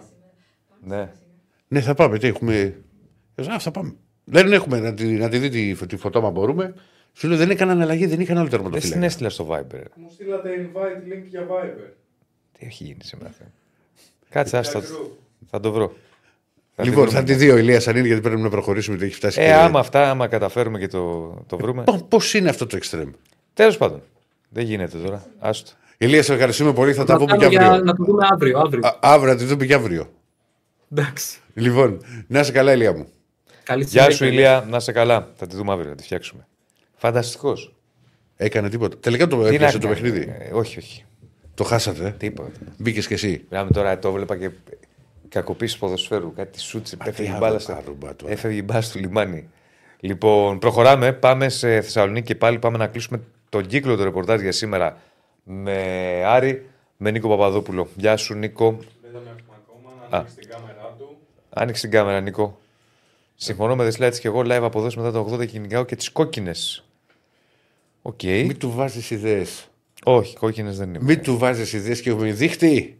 Δεν είμαι, δεν Ξέρετε είμαι. τι έχω; Τι έχεις; Έχω Αριανάρα. Πάμε. Πάμε. Έχουμε και μπάσκετ. Ναι, ξεκινάει και NBA. Βεβαίως. Γεια σας. Πάμε στο Νιγέλα, Νίκο. Έλα, Νίκο. Γεια σας. Τι, κρυώσαμε, πιάσαν τα κρύα, τι έγινε; Ε, ζακετούλα, ε. ε γύρισα τέτοιο. Γύρισα από το ραδιόφωνο και ξέχασα να τη βγάλω και μου μιλε πάμε. Εντάξει. Ωραίος. Ωραίος. Έχει Τι μια γίνεται; ψυχρούλα μου. Έχει Καλά, μια πάμε ψυχούλα. στον Άρη. Ε, στον... Κοίτα, τώρα που κοπάζει σιγά σιγά η... ο, ο ενθουσιασμός, ε, η χαρά, η ανακούφιση κυρίως, νομίζω είναι πιο κατάλληλη λέξη μετά από το μάτσο του περασμένου Σαββάτου. Υπάρχει πλέον και το μάτς με τον Μπαζ Γιάννα που μπαίνει στο κάδρο από χθες και από σήμερα που άρχισαν λίγο να ανεβαίνουν οι ρυθμοί στο Ρήσιο. Και για το Μάτζιο τα προβλήματα τα οποία καλείται πάλι να λύσει. ίδια δεν έχουν αλλάξει βέβαια αρκετά από αυτά, διότι αν βγάλεις τη σημασία της νίκης, την ανακούφιση και πολλά άλλα από, το, από την κουβέντα του περασμένου Σαββάτου, μένει μια ομάδα η οποία δεν μπορεί, δεν, δεν, είναι- δεν έχει εύκολο τον γκολ. Δεν έχει καθόλου εύκολο τον γκολ. Και έχει έναν παίχτη, σημ- δύο παίχτη σημείο αναφοράς μπροστά, αλλά και αυτό καμιά φορά μπορεί να μην είναι και αρκετό για τον Άρη. Δεν μπορεί να βασίζεται πάντα στο Σουλεϊμάνοφ, δεν μπορεί να βασίζεται πάντα στο Μωρόν, γιατί και τον Μωρόν μπορεί να τον μάθουν και να τον κλείσουν. Και το Σουλεϊμάνοφ, εγώ πιστεύω ότι κάποια στιγμή θα βρεθεί μια ομάδα που θα καταφέρει να τον κλείσει. Και την ίδια στιγμή δεν παίρνεις κάτι άλλο ούτε από την αριστερή σου πλευρά, δεν παίρνεις κάτι άλλο ούτε από τον άξονά σου. Και είναι ζητήματα τα οποία ο Μάτζιου καλείται να τα διαχειριστεί αυτή την εβδομάδα. Και τα έχει ψηλά στην ατζέντα του, γιατί ξέρετε το μάτς με τον Μπαζ Γιάννα ίσως να είναι και πιο δύσκολο από αυτό με τον Πασαραϊκό. Γιατί ο Πασαραϊκός σου έδωσε και κάποιους χώρους στο παιχνίδι. Ο Πα Γιάννα δεν νομίζω να σου δώσει τόσους πολλούς, γιατί δεν θεωρώ ότι έχει την ποιότητα, είναι τόσο δουλεμένος όσο ο Πασαραϊκός για να έρθει και να κάνει ένα παιχνίδι πίεσης ενδεχομένως σε κάποια διαστήματα και ρίσκων με το να σου δώσει χώρο και να, σου, και να αφήσει μέτρα στην πλάτη του. Ε, οπότε ο Μάτιος έχει ακόμα μια φορά να διαχειριστεί και αυτό το ζήτημα το επιθετικό, γιατί αμυντικά η ομάδα τα πήγε καλά και έμεινε ικανοποιημένος νομίζω από το μάτι του περασμένου Σαββάτου και έχει να διαχειριστεί και την κατάσταση, η συγκεκριμένη κατάσταση σε κάποιες θέσεις προβληματίζεται. Δηλαδή πάλι θα αρχίσει σιγά σιγά να δουλεύει δεκάδα, δεν ξέρει τι θα κάνει στο κέντρο. Γιατί ο Πάρντο και ο Τζούρας, όπως λέγαμε και χθες, δεν ικανοποίησαν. Στο να- στη θέση του αριστερού εξτρέμ, ο Μενέντες τον έκανε άρον-άρον αλλαγή, εκνευρισμένος ο Μάτζιο με τον Μενέντες και για το λάθος που έκανε, αλλά έχει γίνει πολλή κουβέντα και για μια στοιχομηθεία του Μενέντες με την κερκίδα. Που δεν το κάνεις αυτό το λάθος, ακόμα και αν ακούς πράγματα την κερκίδα, δεν γυρνάς στην κερκίδα να απαντήσεις. Και αυτό είναι κάτι για το οποίο ο Μενέντες βρίσκεται, είναι αρνητικός πρωταγωνιστής, θα λέγαμε, τις τελευταίες μέρες. Και κάπου στο βάθος με όλα αυτά τα ζητήματα που υπάρχουν, πάντα προκύπτει και μεταγραφική κουβέντα για τον Άρη. Δηλαδή από Πάλι τώρα έχει, μεταγραφική κουβέντα για τον Άρη. Καλά, αν- ε, έχει ανοίξει. Έχει ανοίξει από τότε που τελείωσαν οι μεταγραφές και δεν πήρε φόρ. Εκεί άνοιξε. Και ακόμα περιμένουμε Συνεχι- το στοίχημα. και ακόμα παίρνουμε το στοίχημα. Έχει, συνεχίστηκε όταν τραυματίστηκε ο Βέλεθ. Προσπαθεί να μας βγάλει δηλαδή ότι προσπα- ότι πά- πάω να αποφύγω εγώ τώρα το κέρασμα. Όχι, δεν λέω αυτό, αλλά ακόμα περιμένουμε. Γιατί, γιατί πρότεινες να βγούμε; Δεν προτείνω εγώ. Τα- Εγώ θα προτείνω να κεράσει εσύ. Για να πάμε να βγούμε, βγούμε να ρε. κεράσει. Πού το έχεις ακούσει αυτό; Το, Νίκο, το έχεις ακούσει ποτέ αυτό, λέει ο άλλος. Πάμε να βγούμε να κεράσεις; Εσύ θα πεις, έλα να βγούμε να κεράσω για το στοίχημα. Ωραία, να βγούμε. Όποτε. Ε, Θα ε, το να Κωνσταντίνο, κρίνουμε. έχω άδικο. Τι ακούμε; Αν τα πάρω όλα απόψε από το στοίχημα, γιατί ετοιμάζομαι να τα σαρώσω απόψε. Ω, αυτά Αυτές θέλω είναι να πω. δηλώσεις. Αυτά θέλω να Αυτέ πω. είναι Κοίτα, δηλώσεις. Εγώ τον έχω ψυχολογήσει. Πρέπει Ναι. από το πρωί να βγαίνει, να μελετάει, κάνει ράνι. Πάμε να κάνουμε τη μελέτη μας. Δεν είναι δηλαδή, άντε τι να παίξουμε. Κατεβάζει ό,τι να κατεβάσει. 100%. Και πιστεύω ότι πέρα από το στοίχημα. Ναι. Όχι. Όχι, πιστεύω ότι πέρα από το στοίχημα ασχολείται και με, κα- και με άλλα. Όχι. Όχι. Δηλαδή τι άλλο; Ε, τίποτα άλλη μορφής τζόγου. Όχι. Όχι, όχι. όχι. Καθόλου τίποτα. Έχω έναν συνάδελφο ο οποίος παίζει σκυλιά. Όχι, ρε, τι σκυλιά, ρε, είπαμε. Α, παίζει. Εντάξει, τώρα το έχουμε κάνει λύσα, είπαμε. Όχι, Ηλεκτρονικά λέω εγώ. Τίποτα δεν μπαίνει σε καζίνο, σε τέτοια πράγματα, τίποτα. Ε, όχι. Α. Μια, φο- μια φορά το έκανα. Ναι. Ε, πολύ δυνατά. Το άφησα όμως. και το ήμουνα, τέλειωσα. ήμουνα, Ναι. ήμουνα τέσσερις μέρες στην Αθήνα. Γιατί έπαιζε ο Άρης Τρίπολη Πέμπτη κύπελο και Κυριακή με την άξιο πρωτάθλημα. Και πρέπει τέσσερις πήγαμε- μέρες να είναι μάχη. Και πήγαμε, ρε παιδί μου, νοικιάσαμε ένα συνάδελφο εκεί πέρα. Ε, ένα Airbnb, ρε παιδί μου, μείναμε τέσσερις μέρες. Και ήταν τότε οι μέρες καραντίνας που δεν μπορούσε να πολύ κυκλοφορήσει. Δηλαδή ήταν όλα κλειστά. Και το Πήγαινε μόνο που το κάναμε καζίνο, ήταν να, πη... να πηγαίναμε σούπερ μάρκετ, ας πούμε, και το βλέπω εγώ σε κάποια φάση. Του λέω τι κάνεις, γιατί το βλέπω πατούσε, πατούσε, πατούσε, πατούσε. πατούσε. Λέω τι κάνεις, να λέει, λίγα φρούτα λέει. Του λέω, του λέω κάτσε να δω κι εγώ τι γίνεται. Ε, και είδα, εντάξει, ήταν τέσσερις μέρες. Και λες να μην ξαναδώ. Πάνω σε αυτή την κουβέντα που κάνατε πριν, δηλαδή το ότι να παίξεις ό,τι είναι να παίξεις. Μια φορά πηγαίναμε, δεν θυμάμαι τι είχαμε ξαναπεί την ιστορία, που πηγαίναμε στα Γιάννα για παιχνίδι και ήταν πρωί. Και έχω μπει εγώ σε μια εταιρεία, ρε παιδί μου, τέλος πάντων, και έπαιζα και είχε Παναμά, έπαιξα Παναμά. Έπαιζα μετά κάτι, κάτι β' Τουρκίες που ξεκινούσαν νωρίς και η πλάκα είναι ότι για ένα μάτσο στον Παναμά δεν πληρώθηκα κιόλας. Δηλαδή είχα βάλει τέσσερα και Έλα. έπιασα τα τρία. Χωρίς να Αδερφέ, ξέρω έχω- τίποτα. Σε καταλαβαίνω, έχω παίξει πρωτάθλημα Κούβας. Αυτό Εμφανίστηκε είναι. μια, φο- εμφανίστηκε μια φορά μπροστά μου Ναι. και λέω: Παίζουν και ζωή, να παίξουμε. Τι έχουν εκεί. Ε, Και Εγώ δεν δεν με το ήξερα σκοράρουν. τώρα. Μέχρι που Ναι. βλέπεις εσύ δεν το ήξερα. Ναι, βέβαια, το pero δούμε. υπήρχε. Βέβαια, έχει εξαφανιστεί τώρα τελευταία, δεν το έχω δει. Ναι. Τι γίνεται Εμένα, εκεί μα- στην Κούβα; εμένα μου αρέσει, ας πούμε, με βραδιά Champions League κάνω ένα δελτίο στο οποίο βάζω άσο, χ, διπλό και τέτοια. Κάνω ένα άλλο δελτίο που βάζω τα οβεράκια. Δηλαδή, να βγα- βγάλουμε κανένα οβεράκι από εδώ από εκεί. Και σε μέρες που είναι Σαββατοκύριακο με αγώνες, παίρνω ρε παιδί μου που έχουν οι εταιρείες την επιλογή αναδιοργάνωση ανά ώρα. Εγώ πάω στο ανά ώρα.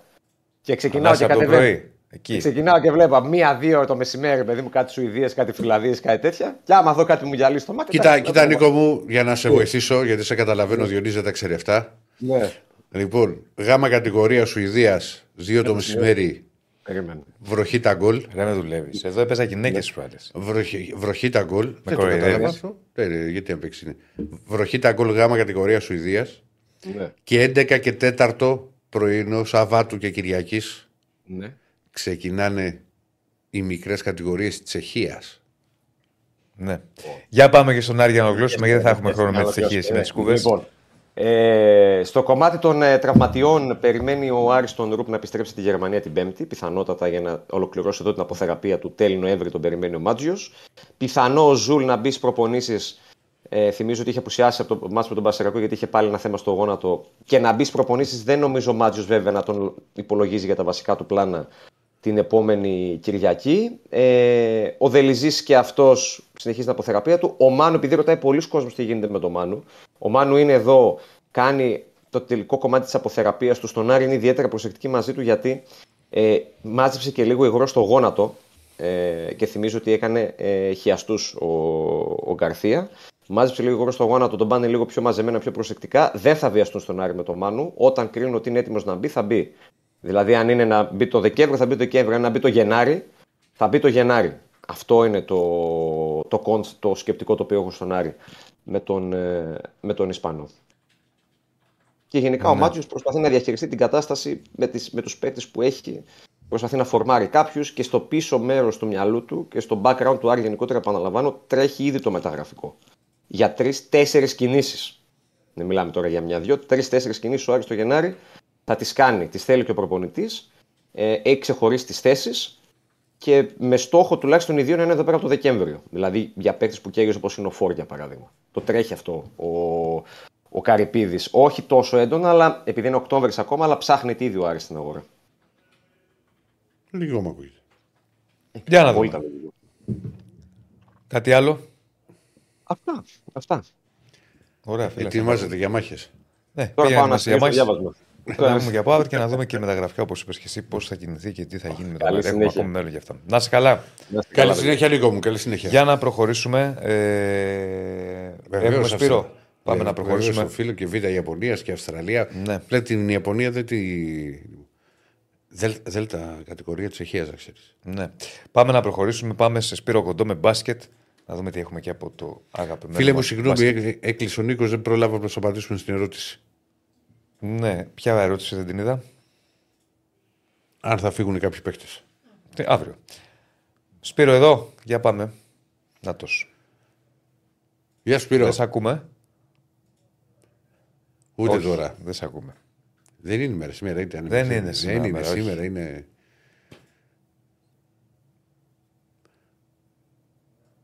Όχι, δεν σε ακούμε, Σπύρο. Κάποιο πρόβλημα υπάρχει, θέλετε να το ξαναδούμε;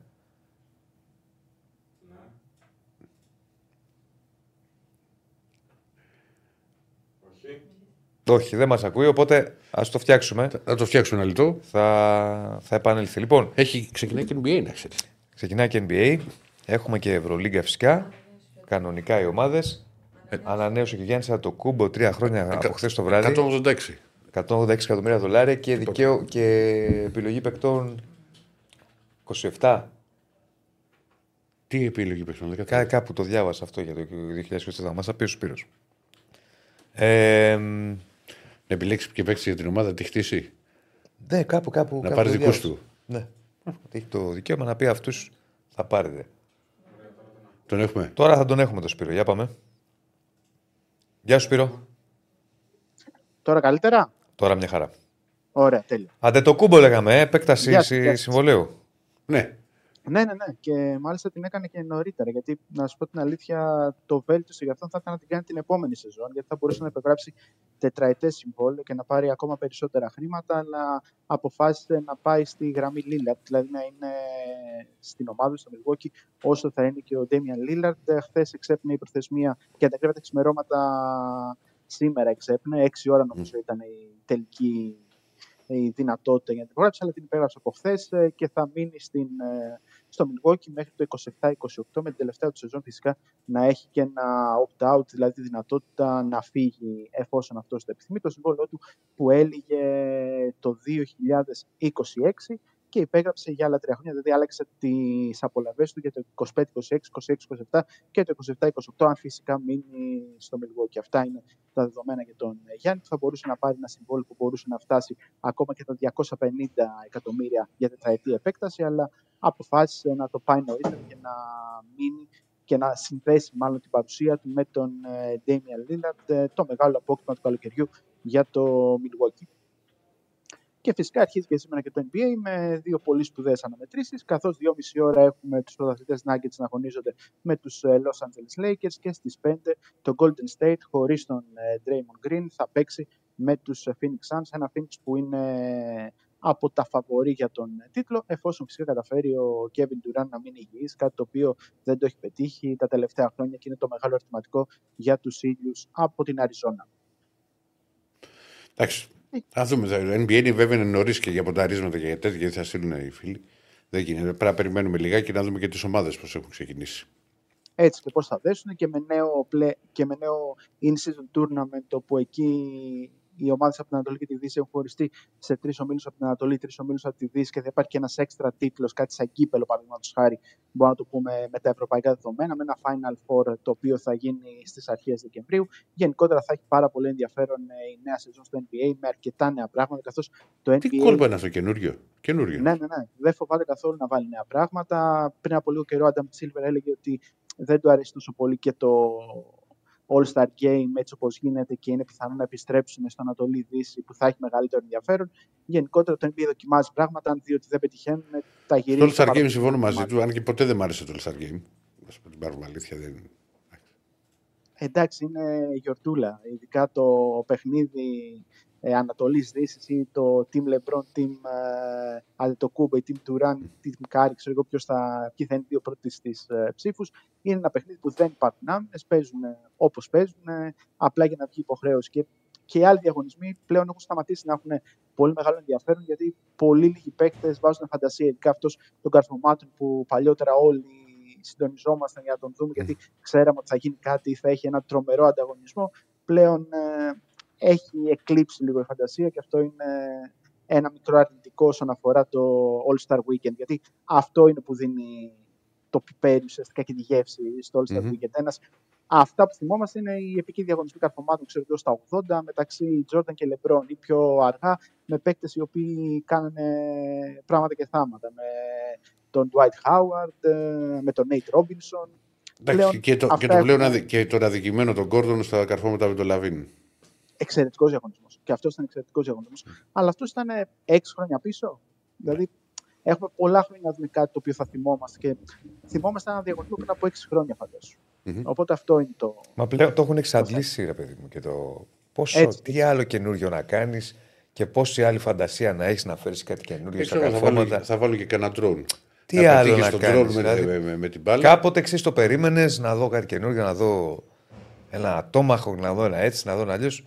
Τώρα τα έχουν εξαντλήσει όλα. Τι άλλο να κάνεις; Δηλαδή έχουν πάει σε άλλα επίπεδα πλέον στην προσπάθεια τους να βρουν κάτι καινούριο. Πέθανε πάνω από ανθρώπους, από αυτοκίνητα. Κάνουν, ναι. Δηλαδή ξεφεύγει λίγο. γύρι- Παραγίνεται, πώς να το πω, πανηγύρι. Δεν ξέρω αν γίνομαι αντιληπτό. Δεν είναι, εμένα ποτέ δεν μου άρεσε το All Star Game και δεν. Εντάξει, παλιότερα εγώ, όταν ήμουν πιτσιρικά δεκαετία 90, ας πούμε, ήθελα να το βλέπω γιατί. Ε, έβλεπες όλους τους αστέρες μαζί μας. Τώρα Ε, λίγο. Ναι, καλά, εννοείται. Και θυμάμαι και, και το ήταν πρώτο. και λίγο πιο σοβαρό. Το, εντός πρω- το εισαγωγικών πρώτο σοβαρό. που είχε δείξει με Day Lellis τότε, το τριποντάκια, μέχρι Ναι. να γίνει σύνδεση, επειδή στην ΕΡΤ βλέπαμε, νομίζω, τη Σελήνη είχαν βάλει Ποια σελήνη, με, ένα- ρε. με ένα σημαίακι. Με ένα σημαίακι πάνω και περίμενε. Μια Έχουμε εικόνα. πάθει. Τι boomer είναι Μια αυτός. εικόνα. Μια... Ε, boomer, ξέρω, Ρε, boomer αυτό τι είχε. boomer είναι αυτός. Δεν αντέχω άλλο. Ρε. σήμερα. Μία Τάι Λίμπρετ, μία η Σελήνη που βλέπαμε με το NBA. Εκπληκτικά πράγματα. Τι εκπληκτικά. τράβαμε, Θεέ μου. Το φεγγάρι, το φεγγάρι, το φεγγάρι, το φεγγάρι ήταν. Ναι. Ναι.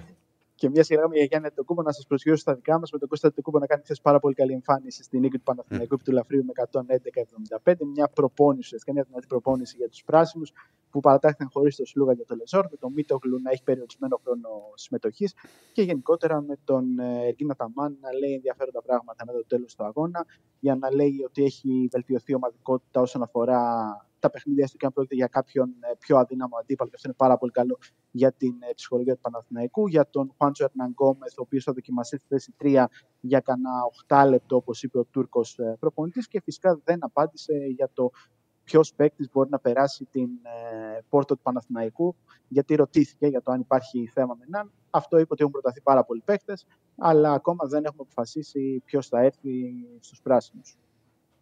Και το Ναι. αρνητικό χθες ήταν με τον Μωραήτη, ο οποίος τραυματίστηκε. Τι έχει ο κάποιο Μωραήτης; διάστημα- Κάποιο διάστημα είναι, οπότε Ε, θα δούμε εντάξει, πόσο δεν καιρό θα είναι. μείνει εκτός.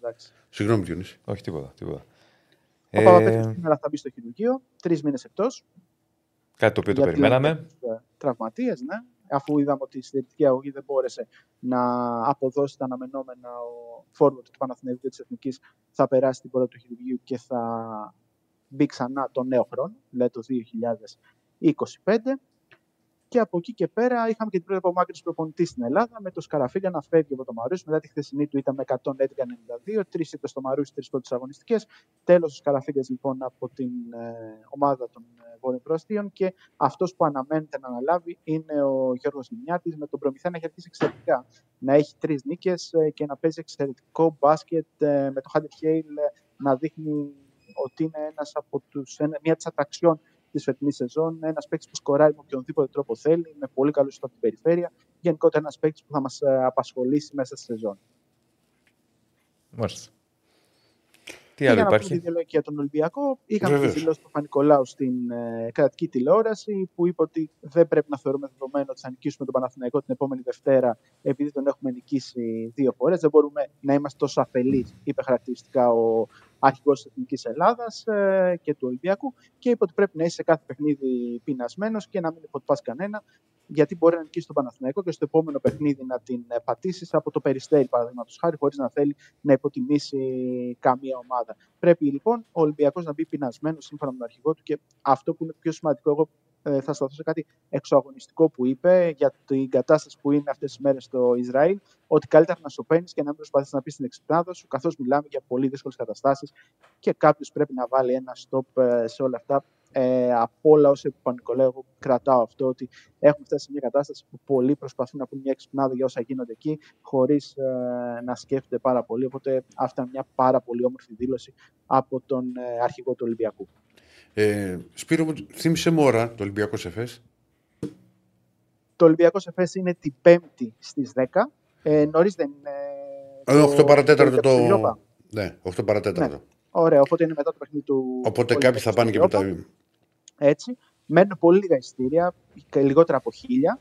Με την ε, ΕΦΕΣ να έχει τέσσερις νίκες, να προσπαθεί να δείξει κάποια βελτίωση, αλλά και αυτή να μην είναι στο top της φόρμας της και να είναι ένας βατός αντίπαλος για τον Ολυμπιακό, αν, που κατάφερε να κρατήσει δυνάμεις και να πάρουν κάποια ξεκούραση οι παίκτες του την Κυριακή που δεν είχαν μεγάλη, μεγάλο πρόβλημα στο να πάρουν εύκολα τη νίκη στον αγώνα του ελληνικού πρωταθλήματος με τον Κολοσσό στη Ρόδο, αυτό το 102-59 που ήταν πάρα πολύ εύκολο για τον Ολυμπιακό. Και ο Παναθηναϊκός παίζει την ε, Παρασκευή στις 9 και 4 με την Μπασκόνια. Μια Μπασκόνια η οποία δεν είναι σε καθόλου καλή κατάσταση με τον Πεναρό για τον προπονητή της να ε, έχει ουσιαστικά να παίζει για το κεφάλι του, να παίζει για τη ζωή του και να προσπαθεί να διατηρήσει τη θέση του. Ο ίδιος βέβαια λέει ότι αν είχα άγχος ε, θα πήγαινα να κάνω κάτι άλλο, αλλά σίγουρα είναι ένα από τα παιχνίδια που μπορεί να Δεν μπορώ να τον σε βλέπω. Παναθηναϊκό Συγγνώμη, ρε, χάσει. εσύ, Σπύρος, σήκωσα το κεφάλι μου και τον είδα έτσι στον Ερακλή. Δηλαδή, ρε, Ερακλή, δεν Με είσαι. τη κοιλιά. είσαι. Τι να κάνω; Όχι, όχι, έτσι όπω ήσουν έτοιμος. Όχι, Λέγε τον Σπύρο, ακούω, σε τον- διέκοψε. τον σε ακούω, ρε διέκοψε, φίλε, σε- απλά δεν- Το προσπαθώ- ξέρω τον ακούς, το ξέρω Δεν τον ξέρω ακούς. να ξεπιαστώ. Τον ακ- Το ξέρω. Έλα, Σπύρο, συνέχισε. Ναι, και ο Πεναρόγια που είναι ο επόμενος προπονητής που μπορεί να φύγει από την Ευρωλίγκα μετά τον. Ε, ε, μετά τον Ιβάνοβιτς στην, ε, στον Ερυθρό Αστέρα και τον DJ Parker στην ε, Βιλερμπάν, που δεν έχει βρει ακόμα προπονητή. Ήθελε τον Gordon Herbert, τον προπονητή της Εθνικής Γερμανίας, αλλά η Ομοσπονδία της Γερμανίας ε, άναψε κόκκινο για να δουλεψει και σε ομάδα ο Herbert και ο Herbert ε, δεν θέλει να ρισκάρει να χάσει την Εθνική Γερμανία και να μην είναι στους Ολυμπιακούς Αγώνες με ένα τόσο πλούσιο ρόστερ όπως έχουν ε, οι Γερμανοί, που κατέκτησαν άλλωστε και το πρόσφατο παγκόσμιο κύπελο. Οπότε ε, παραμένει μόνο στο τιμόνι της Εθνικής Γερμανίας. Και νίκη με το, για το Σφερόπουλο στην τεμπούτο του, να το πούμε και αυτό. Μμμ, ε, βεβαίως. 83-72 την ε, FMP και μια περίεργη ήττα για την ε, Παρτίζαν με 88-86 από τη Mega Basket. Έχανε με 20 πόντους, κατάφερε να το φέρει στα ίσα και στην τελευταία φάση βάζει αυτό το καλάθι ο Τριφούνοβιτς. Ε, Μπάζερ μπίτερ αυτό το καλάθι που εγώ δεν το θυμάμαι ξανά. Έτσι, που πάει να διώξει την μπάλα από τη Στεφάνη, της δίνει ένα σκαμπίλι, παίρνει λίγο ύψος και καταλήγει στο καλάθι. Και με αυτόν τον τρόπο η Παρτίζαν έχασε. Ε, και μετά έχουμε τις έστω Φοβερό. πώς έπεσαν οι παίκτες του κτλ. Δηλαδή, όποιος έχει χρόνο και ε, μπορεί να το δει, Φοβερό, νομίζω φοβερό. Υπάρχει, υπάρχει, υπάρχει στο Μμμ. ε, διαθέσιμο να δει πώς έχασε η Παρτίζαν, δηλαδή πώς έγινε αυτό και έχασε η Παρτίζαν από την Μέγκα Μπάσκετ για την Αδριατική Λίγα. Γιατί υπάρχει και το Παρτίζαν Ερυθρό Αστέρας την 5η στι 7.30 ώρα που είναι το παιχνίδι της εβδομάδας στην ε, Ευρωλίγα. Ωραία πράγματα αυτά. Έγινε Σπύρο, σε Έγινε, ευχαριστούμε. ρε, Σπύρο μου. Να σε καλά. Καλή συνέχεια. Λοιπόν, θα τα πούμε αύριο. Θα δώσουμε και συνέχεια και αύριο στα του Ντέρμπι. Ούτως Ναι, ή άλλως. Μα αύριο θα έχει και εξέλιξη. Αύριο θα έχει εξέλιξη γιατί θα έχουμε τις κλήσεις απολογία, αλλά γενικά θα έχουμε και ανθρώπους μαζί μας που θα μας μιλήσουν πάρα πολύ για τις τελευταίες εξελίξεις που υπάρχουν ε, στο πώς θα πάει η όλη κατάσταση. Το Πολ το έχουμε κλείσει; Όχι, θα το κλείσουμε τώρα. Οπότε, για να επανέλθουμε στα του Πολ. Μέχρι στιγμής έχουν ψηφίσει 750 άτομα στο περίπου. Δεν Γιατί μπορώ, γελάτε δεν- κύριε Δεσίλα. Δεν μπορώ, δεν μου θυμίζει τον Κύριε Βαρούχα. Δεσίλα, Λέγε, ναι. γελάτε. ναι. Μέχρι στιγμής ε, το ερώτημα είναι σε ποια ομάδα θα στοιχήσουν περισσότερο οι απουσίες λόγω τραυματισμών των αμυντικών της. Έχουμε σίγουρα ντέρμπι αιωνίων. Με 31% προηγείται ο Ολυμπιακός που θα στοιχήσουν οι απουσίες περισσότερο σε αυτή την ομάδα. Ακολουθεί ο Παναθηναϊκός με 30% και η ΑΕΚ με 29%. Μάλιστα. Καμία ομάδα συγκεντρώνει το 10% των ψήφων. Τι έγινε, Δεσποινής; Ε, έχει βγει και μόλις τώρα εκτός προπόνησης ο Κάναν και ο Σίγμα. Εκτός προπόνησης ο Κάνα και ο Σίγμα. Μόλις τώρα βγήκε. Τι γίνεται πάλι; Δεν έχει μείνει άνθρωπος. Εκτός προπόνησης ο Κάνα. Εντάξει, και ο Σίγμα. Τι έγινε ο Σίγμα, δεν είναι καλός τώρα, τι έπαθες; Όχι, αλλά Έτσι που όπως έχει- το λες, έχει εντάξει, βγα- ο Σίγμα. Έχει βγάλει πολλούς είναι σαν- τραυματισμούς. Εντάξει, μπορεί αυτός δεν είναι. Όχι, Σιγά δεν μα τελευταία. νοιάζει που Έχει, τραυματίστηκε. έχει βγάλει πολλούς τραυματισμούς, λέω. Αυτό Τι λέω. τράβαμε. Αλλά με κάνανε με... έχω άρρωστη. Ναι. Λοιπόν, θα τα πούμε πάλι αύριο. Θα σου κάνουν έτσι και τέτοια. έτσι. Ναι, θα τα πούμε πάλι αύριο, ξαναλέω, την ίδια ώρα 12-2. Ε, με πολλά και διάφορα και για τον Derby για την Ευρωπαϊκή Εβδομάδα που έρχεται. Θα τα δείτε αύριο. Εδώ θα είμαστε. Να είστε καλά. Γεια σας.